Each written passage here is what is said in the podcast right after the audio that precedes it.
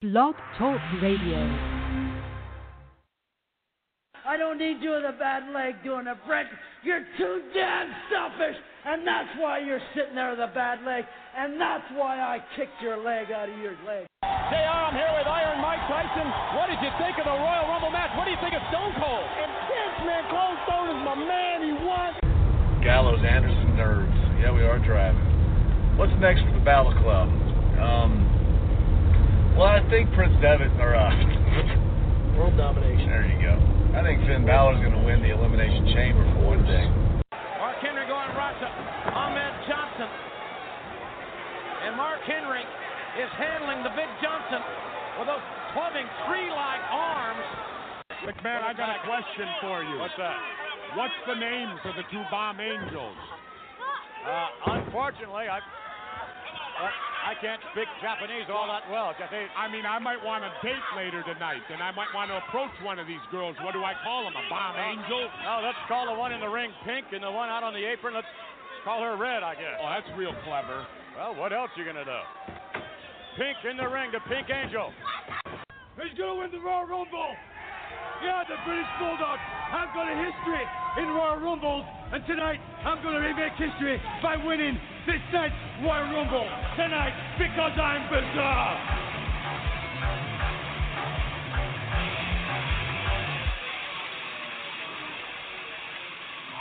This is WrestleCast Radio with your host Ryan Cook. Three, four weeks in a row on SmackDown, the Bludgeon Brothers or the Usos would wrestle, and then they would cross paths as the next team would wrestle in the following match. Yeah. And now the Usos are wrestling the New Day. Did they forget? Like, once again, who doesn't read this stuff that. Oh. Oh, man. I'm so mad. And Alex Mello. You know, we're doing a last man standing match, a garage or garbage can match, or you know, ambulance and a pole match. You know, like you escape death match? Like, are we even going to even get that showdown where Braun finally goes over? I think that's a bigger passing of the torch. Instead of Brock and Roman, it should be Brock and Strowman. Ladies and gentlemen, welcome once again to episode 69 of WrestleCast Radio. We have breaking news. Shuji Ishikawa from the Champions Carnival is in the building, apparently. What's up, Shuji? After your uh, all-star uh, impersonation in the screening room, I couldn't resist doing it one more time. My doppelganger, uh, I, I might say. My God. It was like looking into a mirror in, in that match uh, just from uh, yesterday at the Carnival, uh, Champions Carnival at All Japan. Yes, Alex Mello watched something other than New Japan, NXT, uh, Evolve, Beyond Wrestling, WWE. I'm finally expanding my horizons into more confusion and and lighting levels. My God, the lighting levels during these matches were insane. you know, in the last eight days, nine days, I've watched Beyond Wrestling, Evolve, uh, All Japan Pro Wrestling. You've seen, God, what else have we watched? it's it's been awesome. A lot of Matt Riddle. And, and yes, and to be honest, the Beyond Wrestling is what I go to a lot. I talk a lot to people about Beyond Wrestling. Like, you think this is crazy, but it actually totally works. And talked about the WrestleMania match, the mixed tag match with Trip, Steph, Angle, and of course, Rowdy Ronda, um, which I will not be saying that with uh, any uh, jerkness behind the tone anymore because she definitely deserves um, all the praise over the last few weeks. But uh, yeah, this has been uh, an interesting trek, that is for sure. We, uh, ladies and gentlemen, it's going to happen. We will have wrestling for dummies soon. 'Cause Yes. There's so much wrestling, and there's so much. We soon, soon we got to start. We got to start getting into Stardom. Stardom just had a draft, and when I say Stardom just had a draft, uh, Queen's Quest, uh, Oedo Tai, and the Stardom Army factions drafted wrestlers to their factions to basically ensue a faction war, which is Whoa. Incredible. Blew my mind. I I even saw uh, one of the dirt sheets actually had a had a review on Stardom. Uh, it was one that we frequent, Alex. Uh, They don't give us any credit, so I'm not giving them any. I'm not plugging them, but um, but yeah, it was. I was like, wow, that is even on there. So it it's it's could be a work in progress. I can't wait to talk just a ton of stuff. Well, Um, it's, it's even called a rebirth. That's even like a a, a baller-tastic name for an event. It's oh, it's just tremendous. I can't wait to see it, especially after some of the matches that they they had. I sent I sent our group chat some some gifts from the one of the mains. It was Mayu Iwatani against Toni Storm, and she gave her four consecutive pile drivers. I'm like, I think I think somebody in Louisiana is having a heart attack right now. If this was if this was happening WrestleMania weekend, uh, Oh, but sticking man. with Japan, middle of the show, we're talking uh, the first couple couple shows of the All Japan Champion Carnival. We're gonna kind of break this week by week here because it's it is a, it is a long watch, and and Yeah. when you're not as invested in these guys as you are, you know, with with the G1, it's it was a little harder trying to get into it more than I wanted to, and I didn't want to just have it running and not really watch it myself either. So I went a couple. I went I think the first two shows. So we'll we'll talk a couple though to, to talk them for everybody. Um, Alex checked out the the first two Road to Dontaku shows. You said. Uh, the main events, yes. So, so we'll, uh, we'll have Alex break down these main events. Uh, on top of talking those main events, um, we're going to kind of break down the full tour preview starting next Monday. Uh, it it will get good. There's going to be, I think, six shows, all with title different title matches headlining these shows. So we're going to kind of talk just the the main couple matches from each one of these shows starting next Monday. Uh, like I said, also uh, ROH Supercard of Honor 12. We were finally able to watch it, thankfully, because the Honor Club decided it wanted to work a week later. Uh, so we'll break down that as well, all the fallout from the Bullet Club in, ensuing feuds. Uh, so a lot, a lot kind of going into fall too. Third fall tonight, obviously Raw, SmackDown from last week were the WrestleMania post shows, the season kickoffs, if you will, and Yes, Superstar Shakeup starting tonight. Uh, I want to get Alex's thoughts on this too when we get to it. Who should move? Who should stay put? Kind of what are we expecting from tonight and tomorrow? So that'll all be in the third fall. Do we Uh, get normal? Generico in NXT? I don't know. Maybe we will find out. Hey, we got a Kevin Steen shirt. we got a Kevin Steen uh, pro wrestling tees store now. Yes, yes. Very limited, limited time. this is episode number 700 on this network, on this channel, uh, which blew my mind when I created this episode today that it said 700. Wow. So since February of 2015, when this all started with Sportscast, 700 episodes later, here we are. so I I can't believe how much radio that has been uh, been done. But uh, thanks for all the support, guys. As always, iTunes, Stitcher, Google Play, Radio, TuneIn, here on the Blog Talk, the whole nine yards. Uh, yes, keep up the thank good you, work. thank you. You guys are making it worth it. But yeah, um, I don't have a lot of news and rumors, so we'll get to them first right after break here. If I miss anything, Alex will pick up the pace like normal. But first, Alex has got to tell you once again about the great, the great, the great solution of FML Solutions, Alex. This is this Oh, is your yes, go-to, oh, yes. baby. So we're gonna hit you with that. Hit you to break. Come back. We'll be right back. WrestleCast. Looking to get a head start on deer hunting season? Let FML Solutions point you in the right direction. Hi, Alex from Strong Style Media here, letting our listeners know deer season just got a heck of a lot easier. FML Solutions offer a fantastic deer stand that only takes 30 minutes to assemble and disassembles with no tools required. The best part, though, is its ingenious design allows it to double as a cart to haul your trophy back to the truck. FML Solutions is a made in the USA product manufactured right here in Minnesota. Check out FML Solutions on Facebook by searching FML Solutions INC and visit FMLSolutionsInc.com to learn more about this innovative deer stand.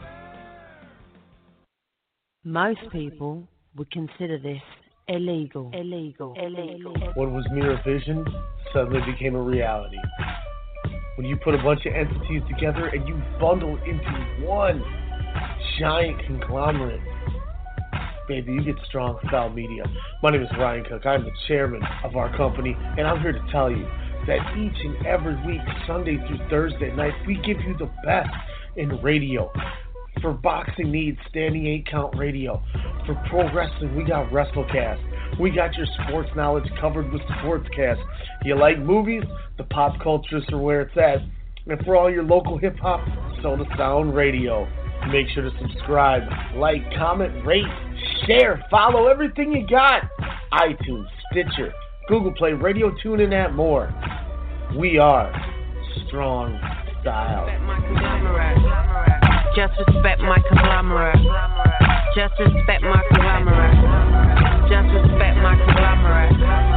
Just respect my conglomerate. You won't see these folks at the post office.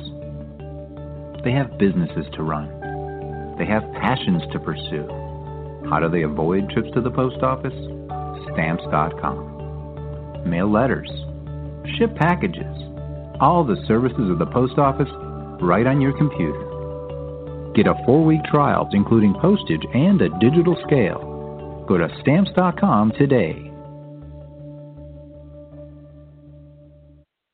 Hey, Alex Mello here, host of The Pop Culturist on the Strong Sound Media Network, inviting you to join myself alongside Half Pint's Kyle Adams as we discuss all the latest news and reviews in movies, music, and television.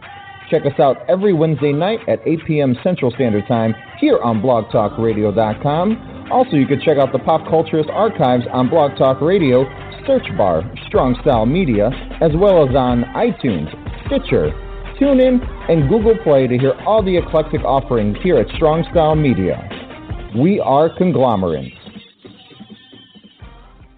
What are we looking at here? Lyft's all over this safety thing. Third party background check for drivers. 24 7 trust and safety team. Critical response line. All right, Lyft, who can play at this game? What if we had a safe word? What about boba? No. What if you actually wanted boba? It's got to be more exotic. What's your wife's name? Oh, Barbara? Safe word's Barbara. I like that. Okay.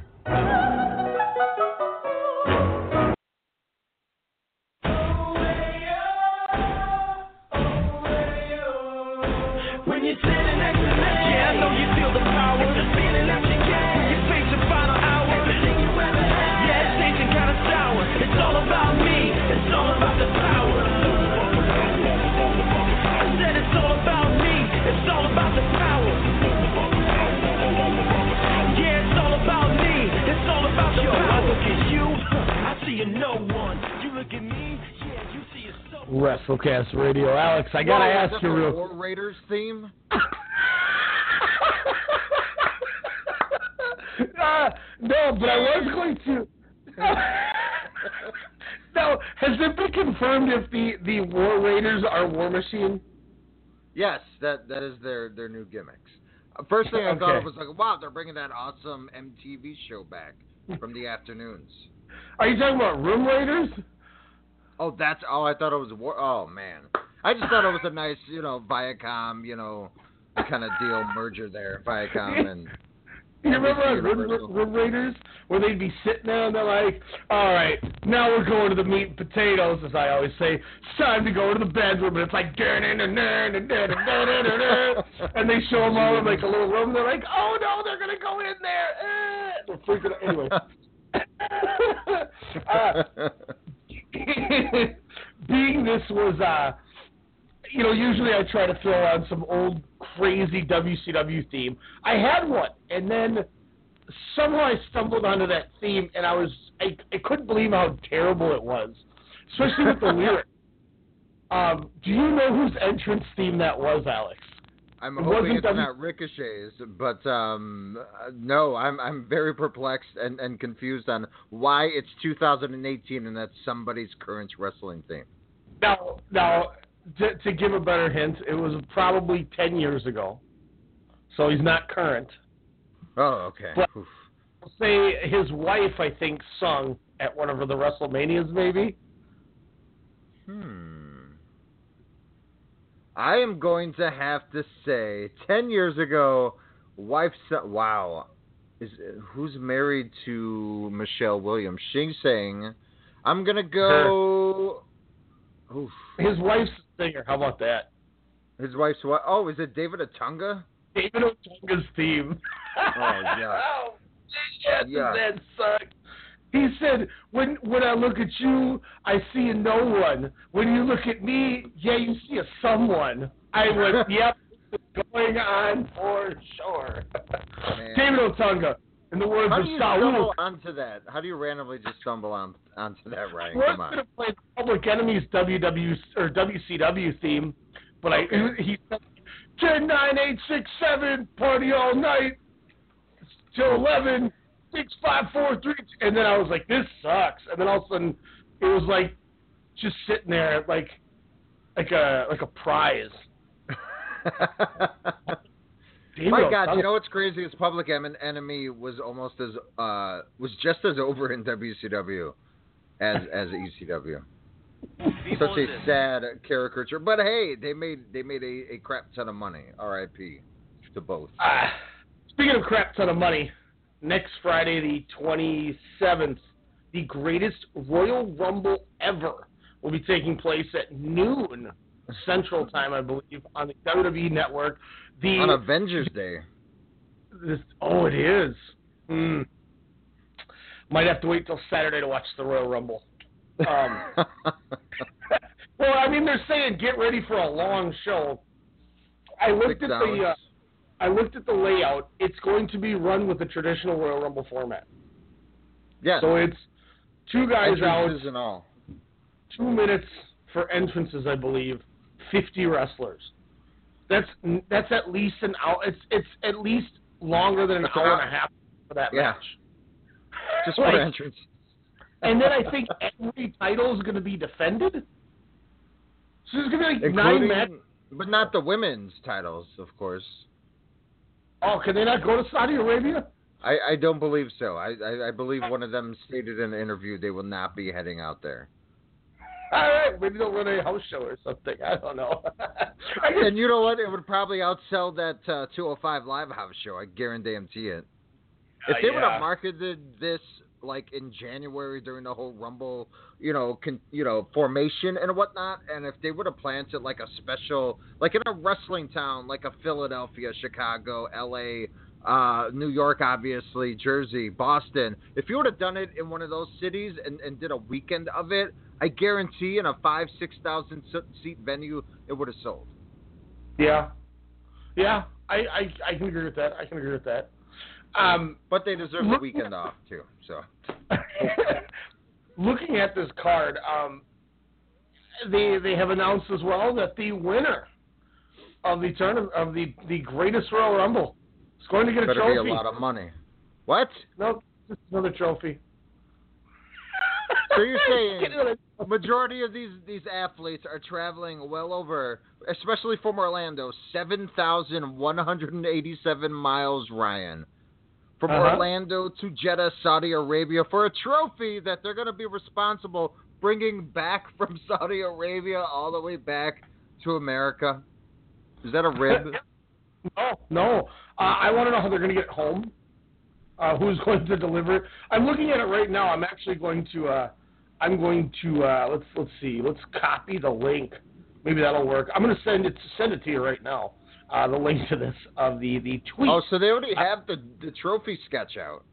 Yep, it's uh, they, there's a big now advertisement showing, you know, it's it's got. Oh, I mean, who's on here? It's it shows Triple H, Randy Orton, AJ Styles, Zack Ryder, Chris Jericho, Sin Cara, and Braun Strowman in one row. Don't understand why. Next thing you're gonna there. tell me Rusev's back in the casket match or something. Uh, I mean, Cena's on your Daniel Bryan. So a bunch of these guys are on there, and then in the center of it is a big trophy. oh man. Uh, there's big Damn. shows on this. Kane's on there. Tye Dillinger's probably going to be number 10.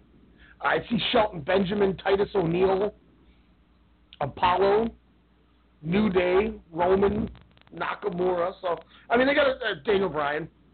Yep, bunch yep. of people on there. Um, is is this just kind of a who cares now that this is the win? Well, and the thing is, is the I mean, are, the people that are going to be in the singles matches going to be in the Rumble as well? Do you think? Because Trips and Cena are facing off. Of course, Lesnar and Reigns are facing off in the steel cage. Uh, uh, the what is it? A, a four way for the ti- for the IC strap. Are they? Do you think going to be involved as well?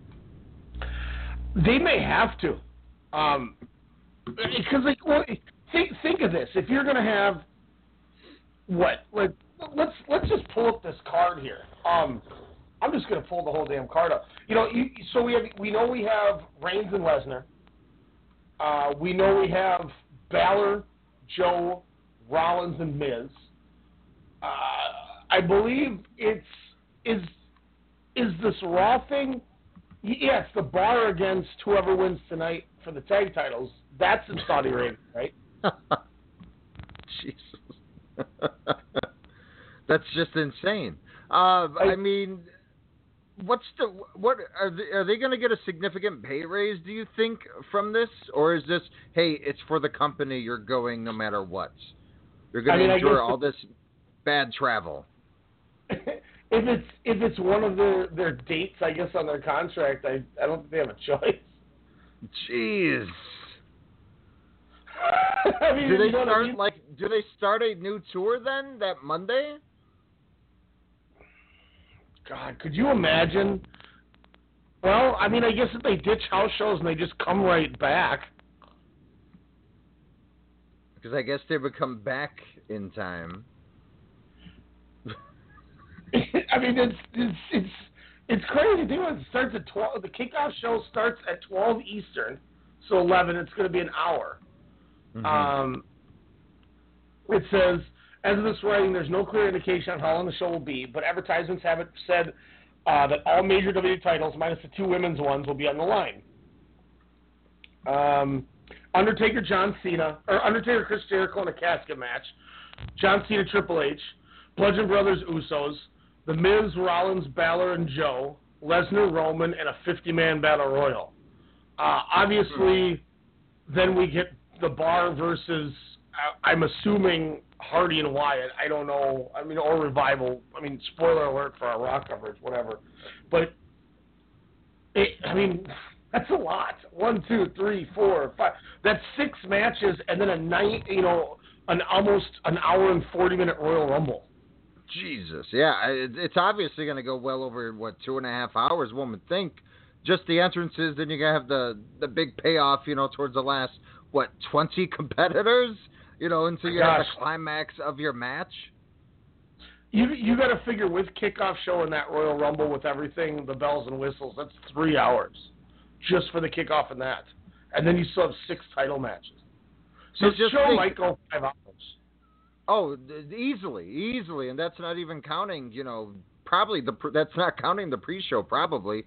Um, well, but then again, maybe they don't have to since they have to absorb all that talent. The crazy thing is, is after SmackDown in Rhode Island tomorrow night, mind you, they have a show in Cape Town, South Africa, Wednesday night, then Thursday night as well. Right So before the, the greatest Royal, uh, or leading up into the week before the greatest Royal Rumble. So if I'm on Raw tonight, I hope to God I don't get shooken up and go to SmackDown because then I get to go and do this tour. Yeah. And then Oh, there's well. also yeah, it's crazy. So you're going to be as damn. I don't know. It, it's going to be interesting. And here's the thing: is if this is a flop, you know how how mad do you think talent's going to be? How mad is Vince going to be if they go through all these bells and whistles and, and it flops? I mean, I'm assuming they have to know what the crowd size is going to be.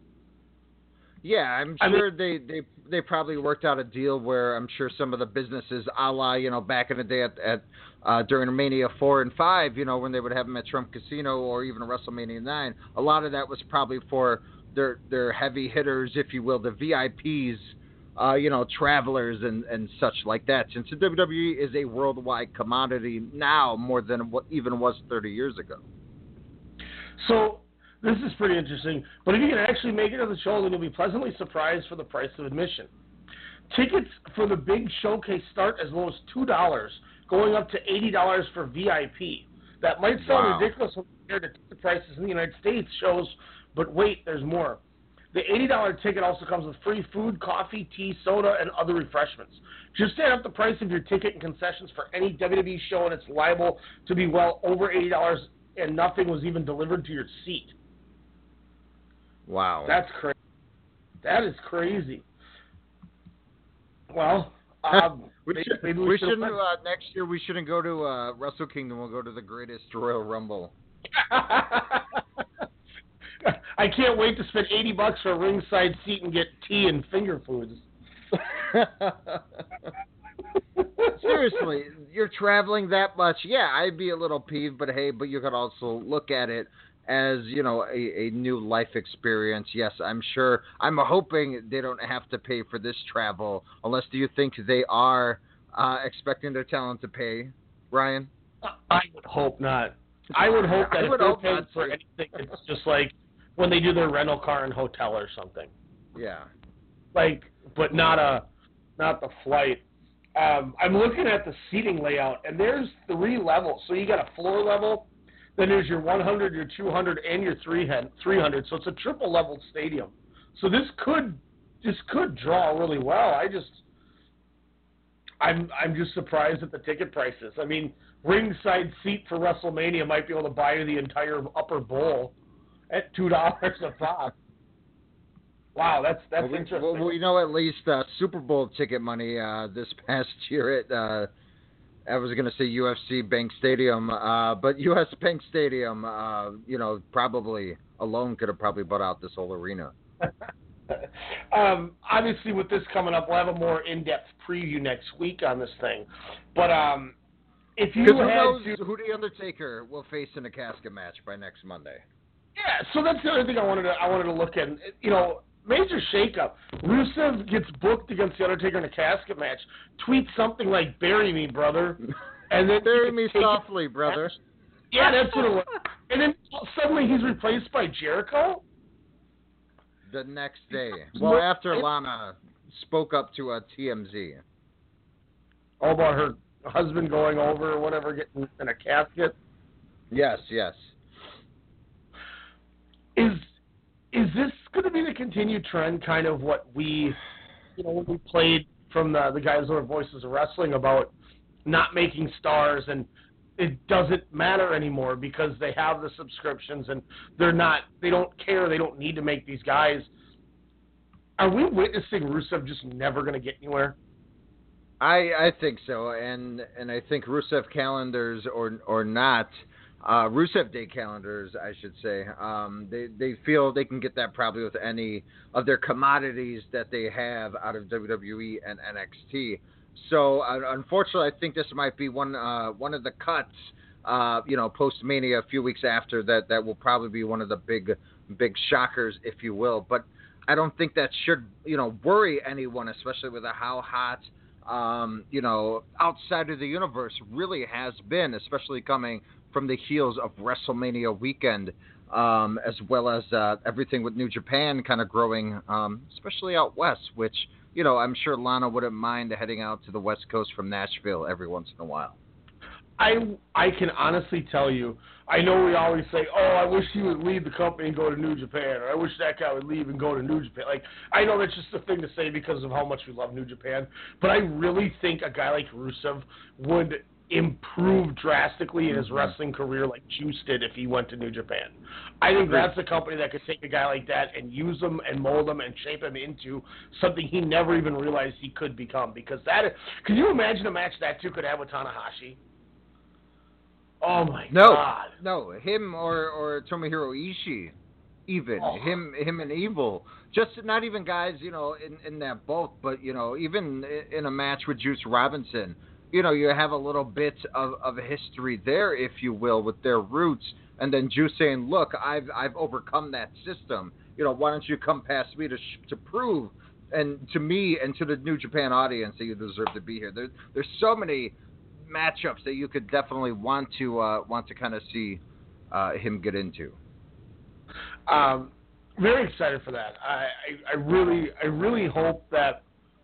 I hope this is just a whole ploy that that does something for his career. Uh, well, he took the E all off uh, the Twitter. Um, he, he said goodbye to Aiden English as well as Aiden English saying goodbye on Instagram. It all kind of seems like a, a worked shoot, if you will.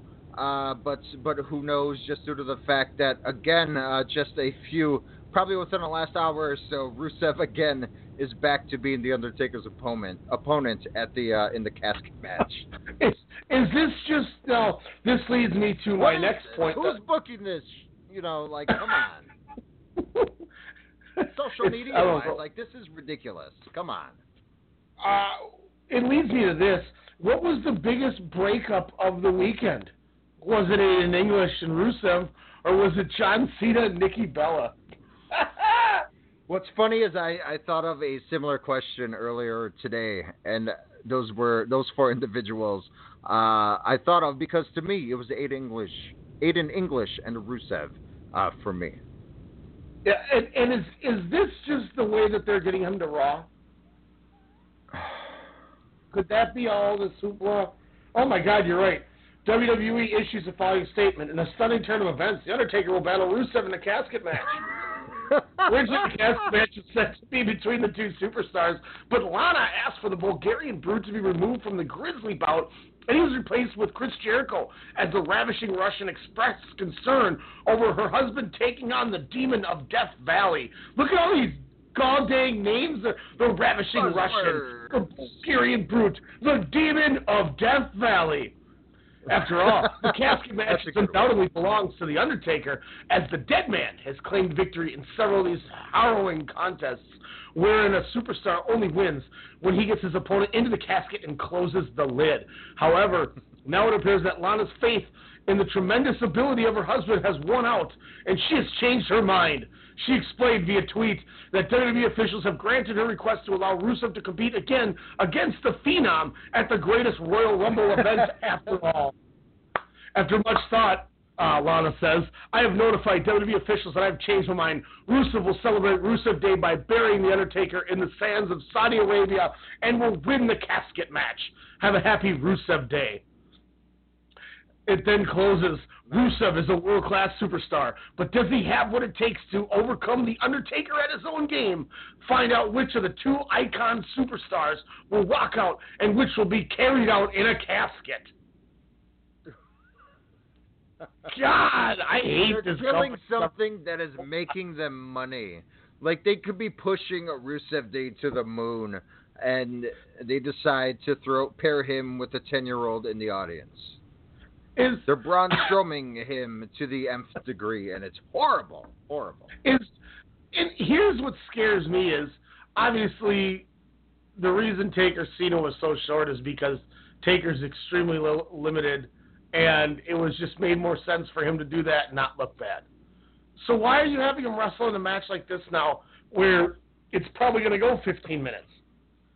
No, this this will be Kamala Undertaker SummerSlam '92. Uh, it's yeah, it's it's gonna be quick and sweet. It's gonna be what was all that for not? It's all about the entrance. It's all about getting the Undertaker to Saudi Arabia. Arabia. That's that's the main draw. Rusev, unfortunately, will go to Saudi Arabia. Now, if Lana comes out with Rusev and gets massive heat for being there when the other women aren't, No, that will the not Undertaker. happen. But if it does, does the Undertaker tombstone her to a pop from the fans? No, I, that would be bad for all, everyone involved. My God. I'm gonna dig another hole for Lana. Uh, Lance am Storm. Stephanie. There's a the new Vanchamania has that the the when Oh, the window it? comes and he turns, but instead of Undertaker's face, it's it's Paige in that movie premiere where she's like, "Hey guys," and Stephanie Hey, says, guys. "Ah!" She screams at the Paige face. Oh, so man. funny. Um, I, I, was, I was dying. Uh, speaking of Paige, Lance Storm had an idea for Paige and the Superstar Shakeup and SmackDown. Did you see this idea Lance Storm said? No, what uh, what does the the Great White North's uh, commodity have to say? Said that Paige should do the ultimate shakeup and swap everybody for the entire Raw Women's division and make SmackDown a women's only show. Wow. That would be interesting. I, I, you know me. I've been, you know, for the last six months, uh, have been saying there needs to be an all uh, women's, you know, wrestling show. Uh, whether it's WWE and and bringing up the NXT talent, I think there's enough uh, to produce a quality weekly show with storylines and titles, what have you. Um, but I, I just if they do do that, it's something where then they would have to separate and still have your SmackDown Live and your your Monday Night Raw. It would just be on a separate day. So it just it was an interesting take, but uh, you know I don't think it happens in you know any form like that either. But uh, definitely was uh, was interesting with the whole you know Paige doing it, uh, you know taking over and then started coming with that idea. So it's pretty interesting with that. Um, honestly, that's the only thing that I have for news and rumors this last week. I didn't see anything that drew my attention while I was skimming. Um, any news rumors from the week that you want to bring up that we didn't discuss? So do you, do you think any by by the year 2020 there will be a, a an all WWE women's uh, show within the next two years? I I don't think you should because if you're separating it, I just feel like once again you're you're not making it seem equal. If that makes sense. I don't think they need their own show. They're getting their own segments on on Raw and SmackDown now. They're occupying enough time that I don't think they're just you know, hey, this is a popcorn match, and I think it keeps it fresh. I I think if you did it all at one time, I understand that there's you know companies like Shimmer that do that and it's fine, but that's Mm-hmm. also just company. It's not you know it's it's one thing with the cruiserweights.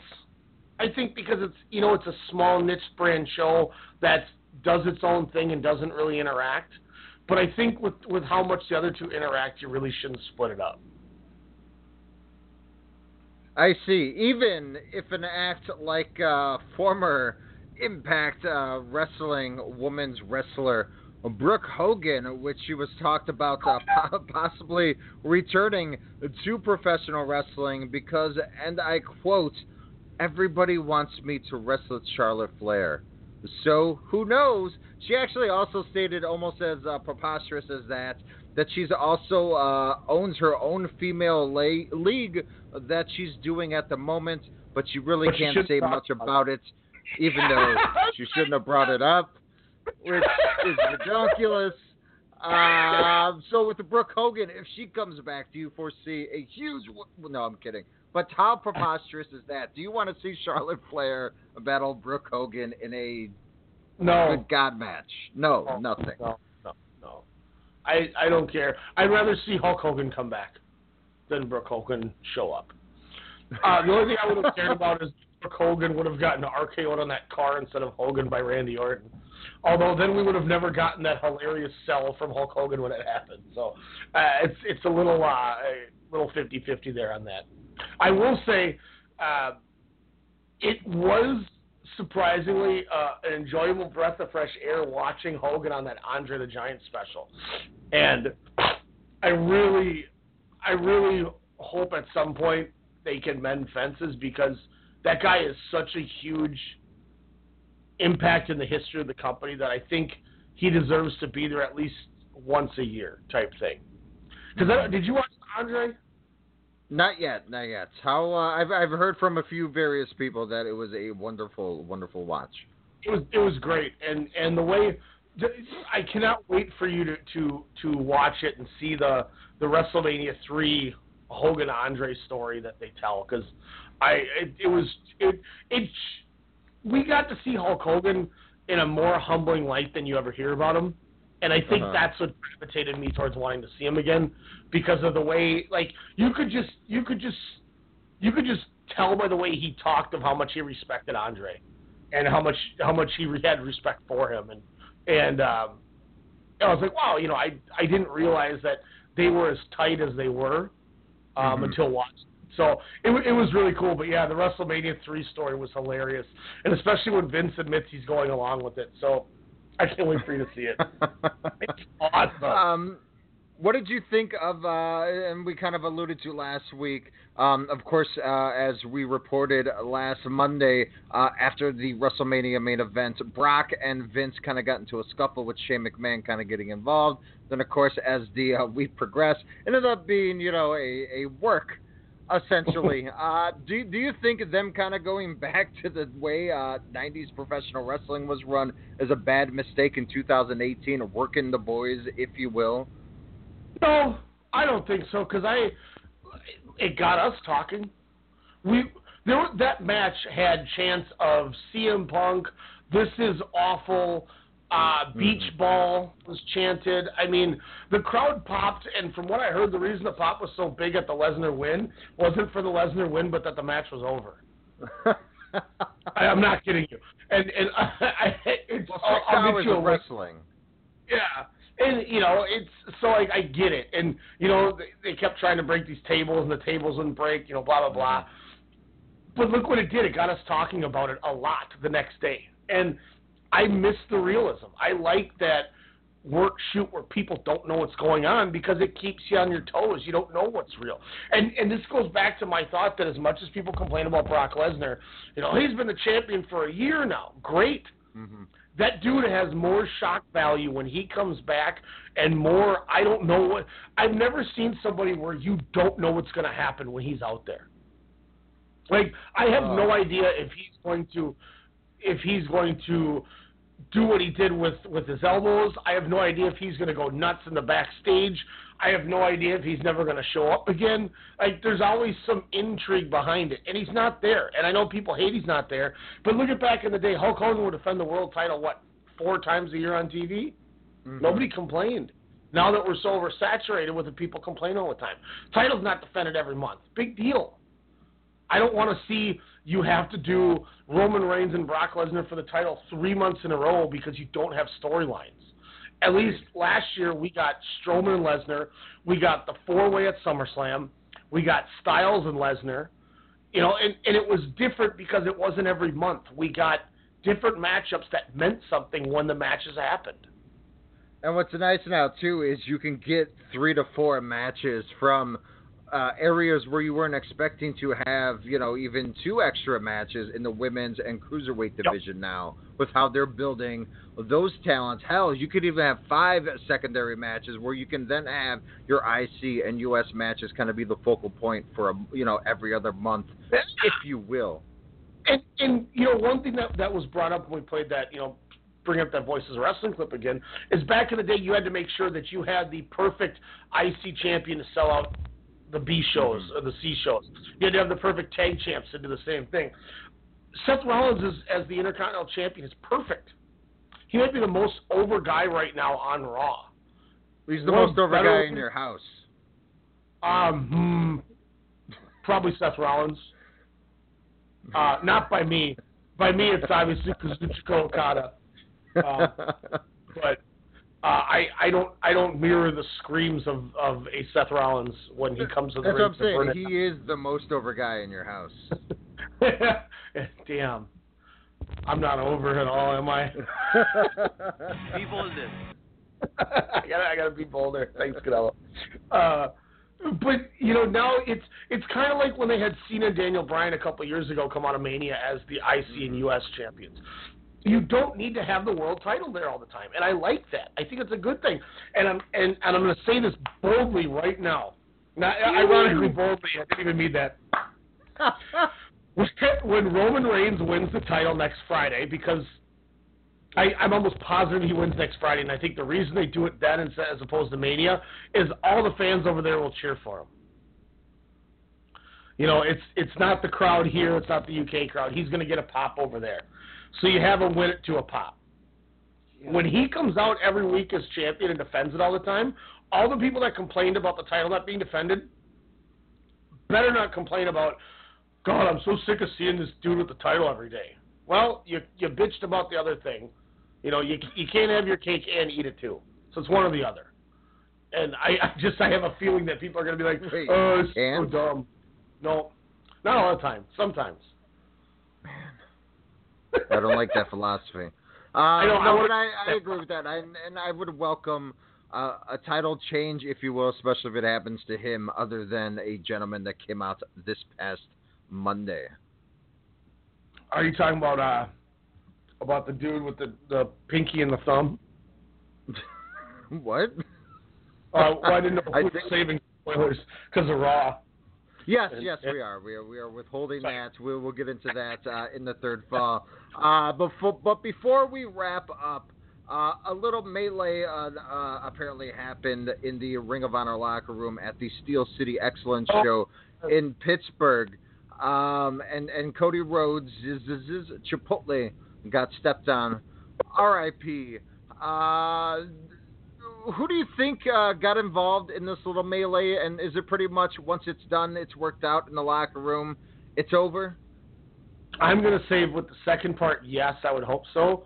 As the first part, boy, I could not tell you. That really, you know, as weird as it is, I want to feel like it was somebody like an Alex Shelley that got into a fight because I could see him being some dude who somebody said something to and then gonna stand there and just let him say something. But I really couldn't tell you with that kind of a locker room just because of the, the people in there. You know, the, the Young Bucks, I don't know if they were talking about the Chipotle stopping or the fighting, but one of the Young Bucks tweeted out, "This is these guys. You know, you shouldn't be allowed in the locker room. This is how you're going to react and going to react." Yep. I don't know if that was a shoot or a ha ha at the the Chipotle. Shout out to uh, Cody Rhodes. I can't believe he jobbed to Matt Taven on that show. Ugh, Matt Taven sucks. But that's no point. punishment Martinez. oh, I did. I did have one other thing real quick too that I just remembered. Brock Lesnar's contract details have come out. Apparently, he's going to be getting a pay per appearance deal, and he's not under a contract now. And it's going to be the same with the UFC. So basically, Really? the UFC and the WWE can do a pay per appearance deal for Brock Lesnar, which in turn makes all three sides happy. Because now he Hmm. can work wherever he can work with both, and both get to work with him and kind of work with each other without any kind of stepping on each other's toes. Mm-hmm. Is this Interesting. is this too much for a guy like is Lesnar worth this hassle to both companies? I I think so. I think for both parties, get the you know get it while it's hot. Get it while Brock Lesnar is still such a, a thriving force in both worlds, and both money can make or both worlds can can make a lot of money off of his appearances. So I, I, think for the the business ends of things, kudos to to both sides. I mean, it Ah. just makes sense because I mean doesn't it like like like they're saying there's possibly going to be a UFC fight in the winter like you always say he's money that's going to get big numbers depending on if he's going to get Jon Jones this soon which we probably not due to the fact that you know he still has to enter in his uh uh for the drug um Oh, yeah. has to for the test and everything so I mean who knows when that's going to happen obviously you know there there's plenty of young do you think he goes with a younger fighter when he goes into the octagon or someone that'll be a safe fight what do you think Um, is in a better business end for for both sides in that? Because you want to have Lesnar look strong, but don't want to make it look weak as well. And that's the problem is I think Lesnar doesn't care. Like I think Lesnar's the kind of guy where if you pay him, he's going to go in there and and he thinks he can beat anybody. Um, I think the Jon Jones So fight Mark is your Hunt. fight. yeah, Mark Hunt. Mark Hunt said that, I, that he should never be allowed to fight again because he tested for clenbuterol or whatever. That was after Mark Hunt had Brock Lesnar laying on him. He couldn't get him off. He just beat the hell out of him. So I understand the the the butthurtness from Mark Hunt. Yes, he probably did something, but uh, I don't think you're going to move that monstrosity of a human being anyway. so, you know, sorry, uh, sorry, Mark Hunt. Uh, Mark Hunt once uh, in a Pride show, I watched him do a flying butt attack where he jumped in the air and sat on Wanderlei Silva's head. Uh, it was Wow. it was tremendous. It looked like Is that where Honda. Naomi got her move set? Probably. She was a big Mark Hunt fan growing up in the in Oh. Orlando. I uh, but going off of that ROH thing, we're going to come back. Let's talk Supercard of Honor first because that kind of leads into the New Japan stuff. So let's do Supercard of Honor. Uh, let, let's talk All Japan first, since we probably the you know only a couple shows to do. So we come back, we'll do the All Japan Champion Carnival like day one and two or something.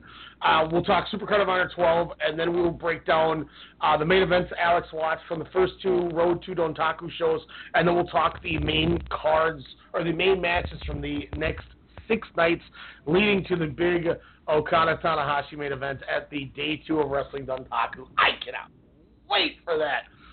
But let's break. WrestleCast, Strong Style. Be right back. Your late night hip hop and R&B podcast, Soda Sound Radio, hosted by Kyle Halfbind Adams, every Thursday night right here on the Strong Style Media Network. Catch up on your latest on hip hop and R&B, and hear Minnesota talent at 10 p.m. Central. But if you trust the way I feel, I won't fold from the cards that you deal. Let's journey life together and make it worthwhile. Can't take it back like diamond. See my life is like a movie, no rewinding. Killing mics like I got a license. Victim, I believe don't have religion, just a higher power. Who power? I'm not so happy with it. But I take a breath, regain my pep, check my feet when I'm walking to see if it ain't. I seen it all more than I care to reveal. I'm always sure to clear the air for the real. That's why I'm aiming at the grill, man, cause it's how I feel. Nobody being sincere. We need some changes for real. Again, that's Thursdays right here on the Strong Style Media Network. Thursdays at 10 p.m. Central. And if you're a musician, you want to get your music heard on the show, send the MP3 over to Soda Sound at StrongStyleMedia.com. Enut. Enut.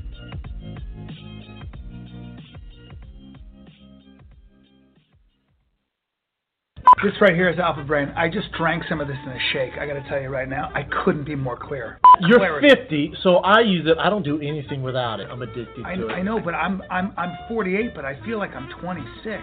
I have a boner right now. I have so much energy. Like I actually, I, I'm I'm, and I took an Alpha Brain. I never do. I I want to fight you. I want to fight you. I want to go, chin down, and I want to bang bang. Oh. Hey, I'm Dr. Afking. What's up? He's been distraught ever since his friend smoked him last week in fantasy football. Now he's grabbed this post and he won't respond. He's got Luzonic plague. What is? He's a loser. He's not a loser. Okay, he's a loser. What can he do? With DraftKings, he could have easily challenged his friend to a rematch. I can't. What are you? I can't see that. If you need glasses, I'm also an optometrist. At DraftKings, you can play free private contests whenever you want.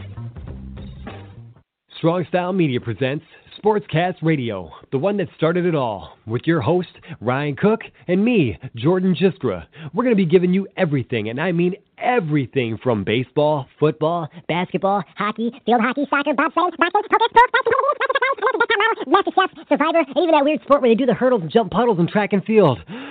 All right, maybe not that one, but from the college to the pros and from the rings to the rink, we've got you covered. Sportscast Radio.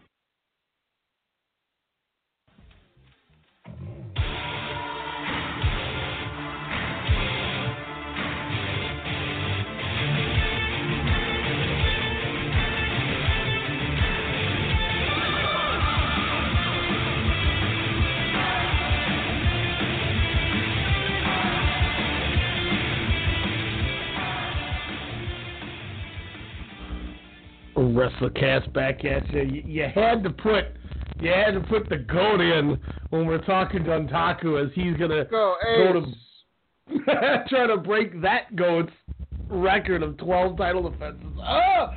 Once again, we had talked about it for months, and what does Gedo do? He books it correctly. Hey, let's have him face Tanahashi for the record. wow, somebody can book smartly. It's so rare to see nowadays. Ah, Is this the first uh, time non G1 tournament or any type of tournament that these two have faced since uh, Wrestle Kingdom uh, 10? Oh boy. Yeah. Oh yeah, I think you're. I don't. I don't. Were they even in the G one together last? I was about to say, I don't recollect. Last year they being in the weren't. G1. Yeah, I was about to say, I don't remember them in the G1 last year. Yeah, last year Tanahashi was in that Naito bracket and Okada was in the Omega one, but I don't think they wrestled the year before either.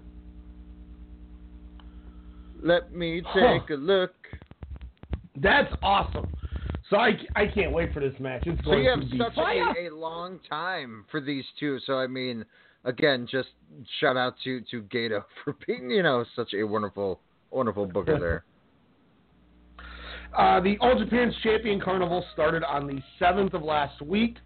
No, they did not Um, face each other in 2016 G1 Climax. So I don't think they've had a one-on-one matchup since Wrestling King, Wrestle Oh, 10. I'm a liar. Uh, he's right below. No, they they did. Uh, they were in the A block together. Oh, they, they wrestled the last night and had a draw, right? Did it yes, say that? yes, because they they go. both tied at 11 points there. Yes. And that's how that's how uh, Goto won the block with 12, right? Yes, correct. Yeah. Okay. Yeah. Cause yeah. Okay. Yeah. Yeah. Yeah. Yeah. Yeah. So, I mean, they've had one match since they haven't wrestled since G1 two years ago. So, wow. regardless, of, they've had two matches since Wrestle Kingdom, or one match since Wrestle Kingdom 10. I, you know, every time they touch, it's it's just beautiful how how well they can work together. So I'm excited. I just had one of the worst. Uh, I don't know if it's that bad, but I know it might disgust you. Um, a, a feud that, that has was prevalent in the beginning, but of course, as as they faced off as uh, later on in their careers, not too many people had too much interest. But Randy Orton and John Cena, uh, some of their early clashes for the for the Spinner Championship, if you will, was a pretty damn good rivalry uh, in a way. And of course, they they didn't touch for a few years, and then when they did for the uh, when they tried to unify the titles at TLC again, no one really cared. Uh, but I think this is a different instance, of course, uh, due to um, you know the the history that they had. But I would say, I mean, no, or do you do you level this with more Rock Austin qualities, if you will, for the rivalry? Yeah, yeah, Rock Austin's a good way to put it. Uh, Steamboat Flair is a really good way to, to put it too. Um, So this is when when it's all said and done in New Japan Pro Wrestling's history of feuds. This is the the number one feud that they've ever dispersed. boy, that's tough. I mean, for me, I would say yeah, but you know, so many people are going to say, well, what about Muta and Chono? Since Muta and Chono started together at around the same time and kind of came up in that same era and and made New Japan prevalent, you know, in the Uh-huh. early '90s. So I think I think that's a huge feud. Um, you know, I think a lot of that, you know, Stan Hansen and Noki stuff from the '80s too was was pretty big. Gosh, that's interesting though. You know, Doctor Death had, I believe, he had some great matches, like a great feud with Shinya Hashimoto. I don't know. It's it's. What man, about that's a really good Sasaki question. Sapp? no, I'm okay. Uh, I know, clean. man. Uh, Great Muta face Bob Sapp, eh? That would be. yeah, I think you clean it up. Um, I I'm gonna go. Yeah, I think I think in terms of business and how relevant the company is. To me, this has been a feud that's gone on since since Wrestle Kingdom Seven. Is when you know this started the the night of Wrestle Kingdom Seven at close, or excuse me, Wrestle Kingdom Six at close. Hmm. You know, so I mean, this is this is a six-year program, five and a half year program going in, and I mean, you can't argue with the match quality. That's the other thing with them. But Correct. Yeah. yeah, I'd say this. Otherwise, the Chono Muta is pretty was pretty big, but I'm I'm gonna go. I'm gonna go these guys. Oh, he Um, took down Bob Sapp with running knees. Oh, he picks him up. What are you, what are you watching? Muta, Muta and Sapp? and Sapp. Uh, the most bootleg uh, YouTube channel ever. so I want to go over night one and two of the Champion Carnival. Um, you said you watched like night one and half of two, or night one and two and half of Uh, three. I watched the the pr- the most uh, previous nights. Okay, so you watched well like uh, night. the first couple of matches. Yep. Okay. Um, so did you did you see the the four day one matches? Because I think those are the ones that stood out for me the most. Um, opening match, we had your doppelganger Shuji Ishikawa took on Yuji Hino, and Yuji Hino has that badass power bomb where the guy's like halfway behind his back, and then he slings them forward onto their head. He calls it the M effing power bomb, I believe. But uh, that I was saw a lot a of power bombs kind of going through this uh, this this ray of all Japan. This this was a hell of a of a big man fight. I went three three and three quarters on this match. I thought it was tremendous. Shuji Ishikawa is so good. And Mm-hmm. you know, I believe he's a freelancer right now, so he can kind of go wherever he wants. Yuji Hino is definitely a guy that doesn't look like he should be able to do one bit of wrestling. And every match I see him in, it, it's always fun. Uh, really, it was that was my second favorite match of this whole show. Uh, just just tremendous, tremendous strong attacks back and forth. Spot where Yuji Hino would stand there with his hands behind his back and basically tell Ishikawa to hit him, and he'd just kill him with a forearm. Hino would bump. He would get back up, turn his back to him, show him his hands around his back, and then turn around and let him do it again. And I mean, it was getting brutal, and he kept coming back. Got him in that power bomb. Yuji Hino gets the win in the two points. Uh, then we get Jun Akiyama defeated Dylan James. Uh, he used to be James Randine, Randine for anyone who doesn't know who Dylan James is. I went two and three quarters on this match. Uh, it was a lot. It was it was really quick. Uh, Dylan James was was working him over. Akiyama just kind of pins him out of nowhere, and it was over. Uh, I, I don't know. I I've, I've seen better from both guys. I understand they're probably just trying to get in and get out. And Akiyama's getting up there in age, but I was expecting more, and I think that's the other thing that hurt the match for me. Shingo. Yeah, did you see this match? Uh, I, I I did try to grace pretty much the ones uh, the Shingo matches. I I, I definitely watched uh, two of those, and this was one of them. Yes. Uh, I this was this was my only Shingo match, so I'm excited for this tournament. But Shingo gets the victory over All Japan Triple Crown champion Kento Miyahara. Alex, I Yes. went four and a quarter on this. I thought it was tremendous. Um, seeing Shingo again for the first time in many years was was tremendous to see. Uh, the the German uh, suplexes, uh, as I've noticed, are are more and more, especially um, uh, along with um, gosh, where I'm trying to look for for the names here since it's still very Uh, new. Kento Miyahara. No, Kento Miyahara. Yes, uh, saw a couple of his matches, especially his match against Shuji Ishikawa uh, later on in the Champions Carnival. Um, but uh, but this match, yes, uh, this was uh, for not knowing too much about Kento Miyahara. Uh, this guy is is the real deal. He's kind of like um, an AJ Styles, uh, if you will, with with kind of that strength, that brute strength. Um, but that the guy who can also kind of fly around, if you will, with Yoshihashi's hair. Uh, so so it's kind of having like PTSD flashbacks. I was like, which one is is he? Um, but uh, but Kento Miyahara far far and away. But yes, the Shingo Takagi uh, was was uh, it, it was good to see him again, and, and the wicked clotheslines and um and, and and suplexes he arrived as well. It was uh, Kento had a nice spot where he he had Shingo uh, his head against the ring post and kind of put him in a cross face, bending his head against the ring post. It was utterly disgusting. Uh, hit a sweet knee off the apron to Shingo, kind of like he did to Joe Doering in their their uh, title change match uh, back at the end of March.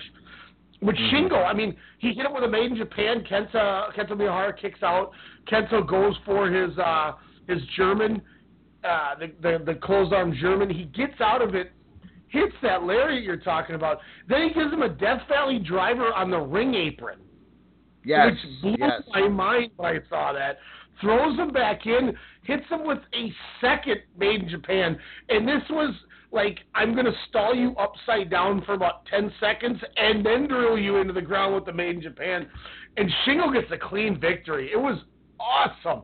And what I like about this is they're doing what they did with uh, Marufuji a couple years ago in the G1, where the opening night he dominated and beat Kazuchika Okada, which then Mhm. set up for an Okada Marufuji title match later that October at King of Pro Wrestling. So I don't know if this means Shingo's going to be doing some more All Japan work outside of this tournament, but they made Shingo a legit player by getting a decisive victory over Kento Miyahara. That was awesome. Yeah, the the the final couple of minutes, and especially uh, Kint- uh, Miyahara with you know kind of the, the kind of going back to the leg injury, uh, you know that that Shingo was kind of going up against or or working on, you know, kind of throughout the match. Um, and then where you think uh, Miyahara is going to hit him, you know, with the what? What? How many knees do you think he blasted Shingo Oh with in, in that match? At, at least a baker's dozen. At Oh least, God, like in that stretch, you had like five in the last like 48 seconds. I swear. But And- uh, and but yeah, I, he I wasn't expecting Shingo to pick up the win, so th- that was a very surprising. He kept throwing those knees, and Shingo just kept coming. And like, Yep. the, and the crowd is like, oh, like the crowd's getting behind it. Like they're into this now. It, they took this crowd and made a hell of. Now, I wish it would have been the main event. I'm not gonna lie. Um, I understand why they did the main event the way they did because I think they're really. I think this guy's got a shot to win the whole tournament. I went three and a quarter on the main event, but Zeus defeats Suwama uh, in the Oh, main event of night one. Zeus's entrance music sounds like uh, uh, Kai Kunahari, the guy who sings "Too Much Blood, Too Much Blood." That dude. Uh, Yeah. With with music at the beginning, it was like, and then all of a sudden Zeus comes out jacked as ever, standing on that apron. He is such a badass looking dude. If he now so Zeus wasn't the older uh, bleach uh, blonde. He was the uh, the Goldberg esque one. He wasn't uh, Goto, All Japan's Goto. Yeah, the, the the one that had the blonde streak that you were talking about with the evolution, the the violent Yeah. evolution. That's Yes. Suwama. So okay, okay. Uh, Suwama though puts over Zeus. Zeus, I'm telling you, man, if this dude, he took a huge step from. I I saw him once in like a YouTube video like a year ago, and I was like, this dude is trash. And I look at this match and I'm like, this dude's in the main event now, and I'm going, wow, that wasn't bad. He's improved, and I didn't necessarily take it as serious before because you know at that that All Japan show that that I had watched a few weeks ago um, when we saw the title change with Kento Miyahara when he defeated uh, Joe Doering. Uh, they lost the titles to Ryoji Sai and Dylan James, and I went three and a half on the match. Zeus Bodyguard dropping the titles. Um, but I'm like, okay, it's a tag match. You know, there's, you know, Dylan James is in the match. Who, once again, I was excited for wrestling Akiyama. Ryoji Sai's in it. That's awesome. Uh, so I wasn't expecting as much, but you know, it wasn't just a, a cool tag match with the big guns and those guys. Zeus looked better, and if he keeps improving, this is a guy that you could do something with. Yeah, I mean, even with the the jackhammer, you know, I, I kind of made that Goldberg rib uh, legit for a reason. He he looks good. He's he's what you what the WWE wants Jinder Mahal to kind of be, where he doesn't look like he's going to rip with each maneuver. He at least look a, he looks like the flow of his actions makes sense. Where it's not like, whoa, you're gonna tear your quad there, buddy, or or, or rip your your bicep. Uh, this guy had a little bit more uh, fluid emotion. Uh, but yeah, Jinder Mahal, man, and take a take a watch out of uh, of this guy here named Zeus. uh, his, Just because I thought it was Tiny Zeus Lister for a second, I was like, oh, he's back. I was wrong. his music, his his music was just just awesome. Uh, sorry, somebody is sending me some some stupidity here.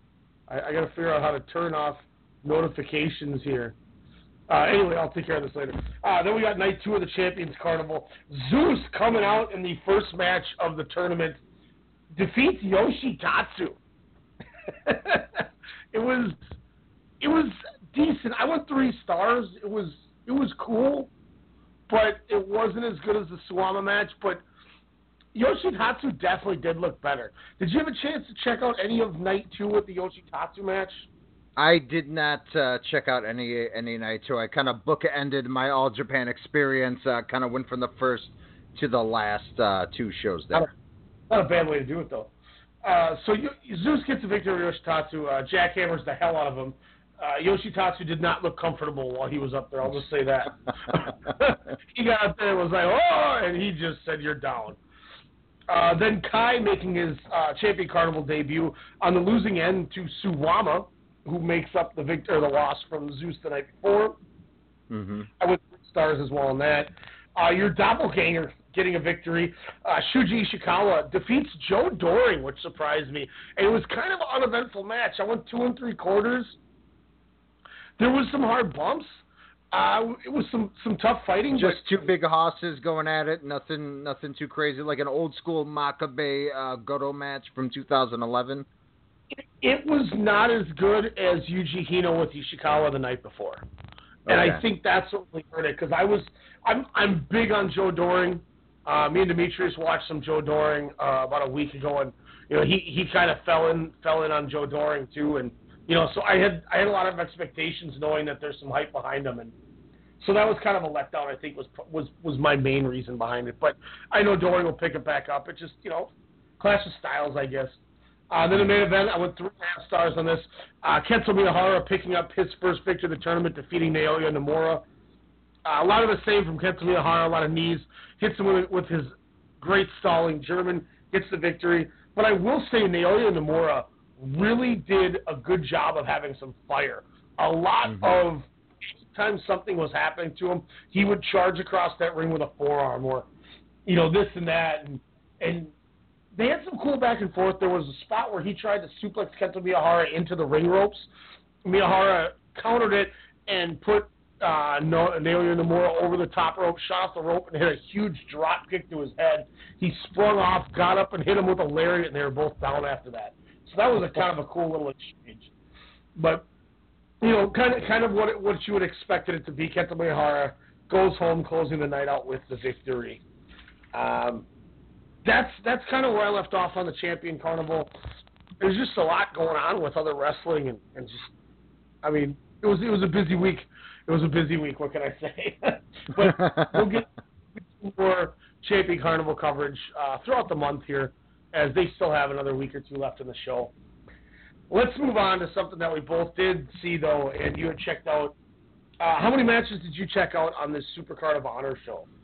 Uh, the Supercard of Honor show, I checked out uh, three three matches there. I did not check out the tag uh, the tag match between Briscoes and uh, Tanahashi teaming up with uh, with Daredevil Derek Fury. Let's start at the top then.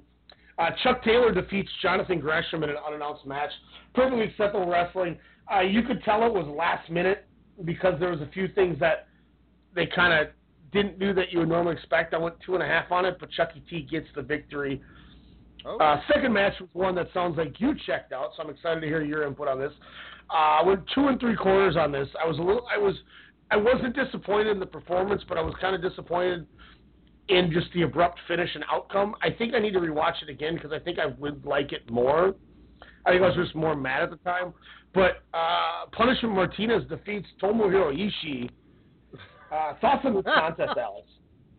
It was uh, this was kind of my first time seeing Punishment Martinez in in a match, and um, it was it was surprising how good it was because it was uh, it was just two heavy hitters going at it. Punish, Punishment Martinez, all all respect for uh, the the beautiful kicks that he can do, but the dives, whether it's over the top rope, from the top rope, from the uh, from the apron uh, onto a, a guardrail. This guy is is thinking he's Jeff Hardy out there, uh, but he's actually connecting with his spots.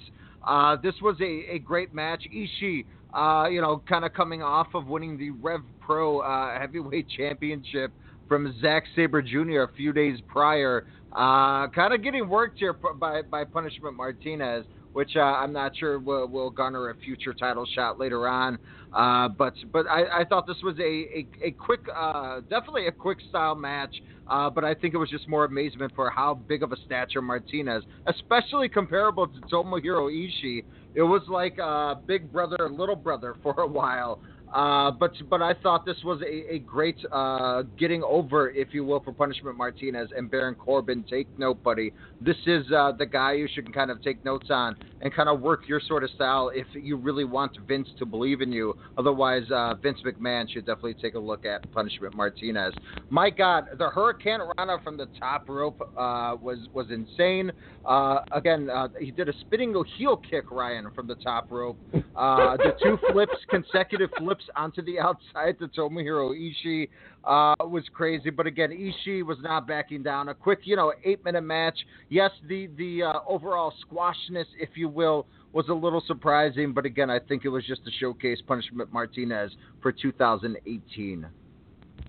Yeah, and, and as as the uh, we saw with the the Steel City show that you were talking about earlier, uh, Punishment Martinez was in the main event with Dalton Castle, Marty Scurll, and I think Beer City Bruiser in a four way. So they they put him in a big time match. That's for sure.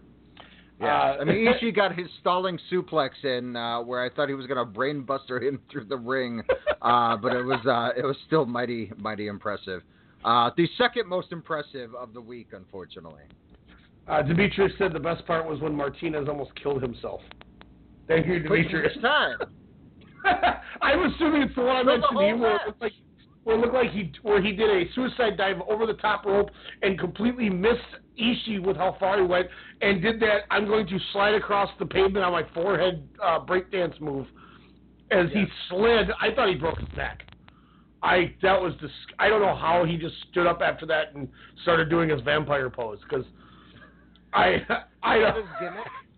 I I think he's supposed to be like a vampire, yeah.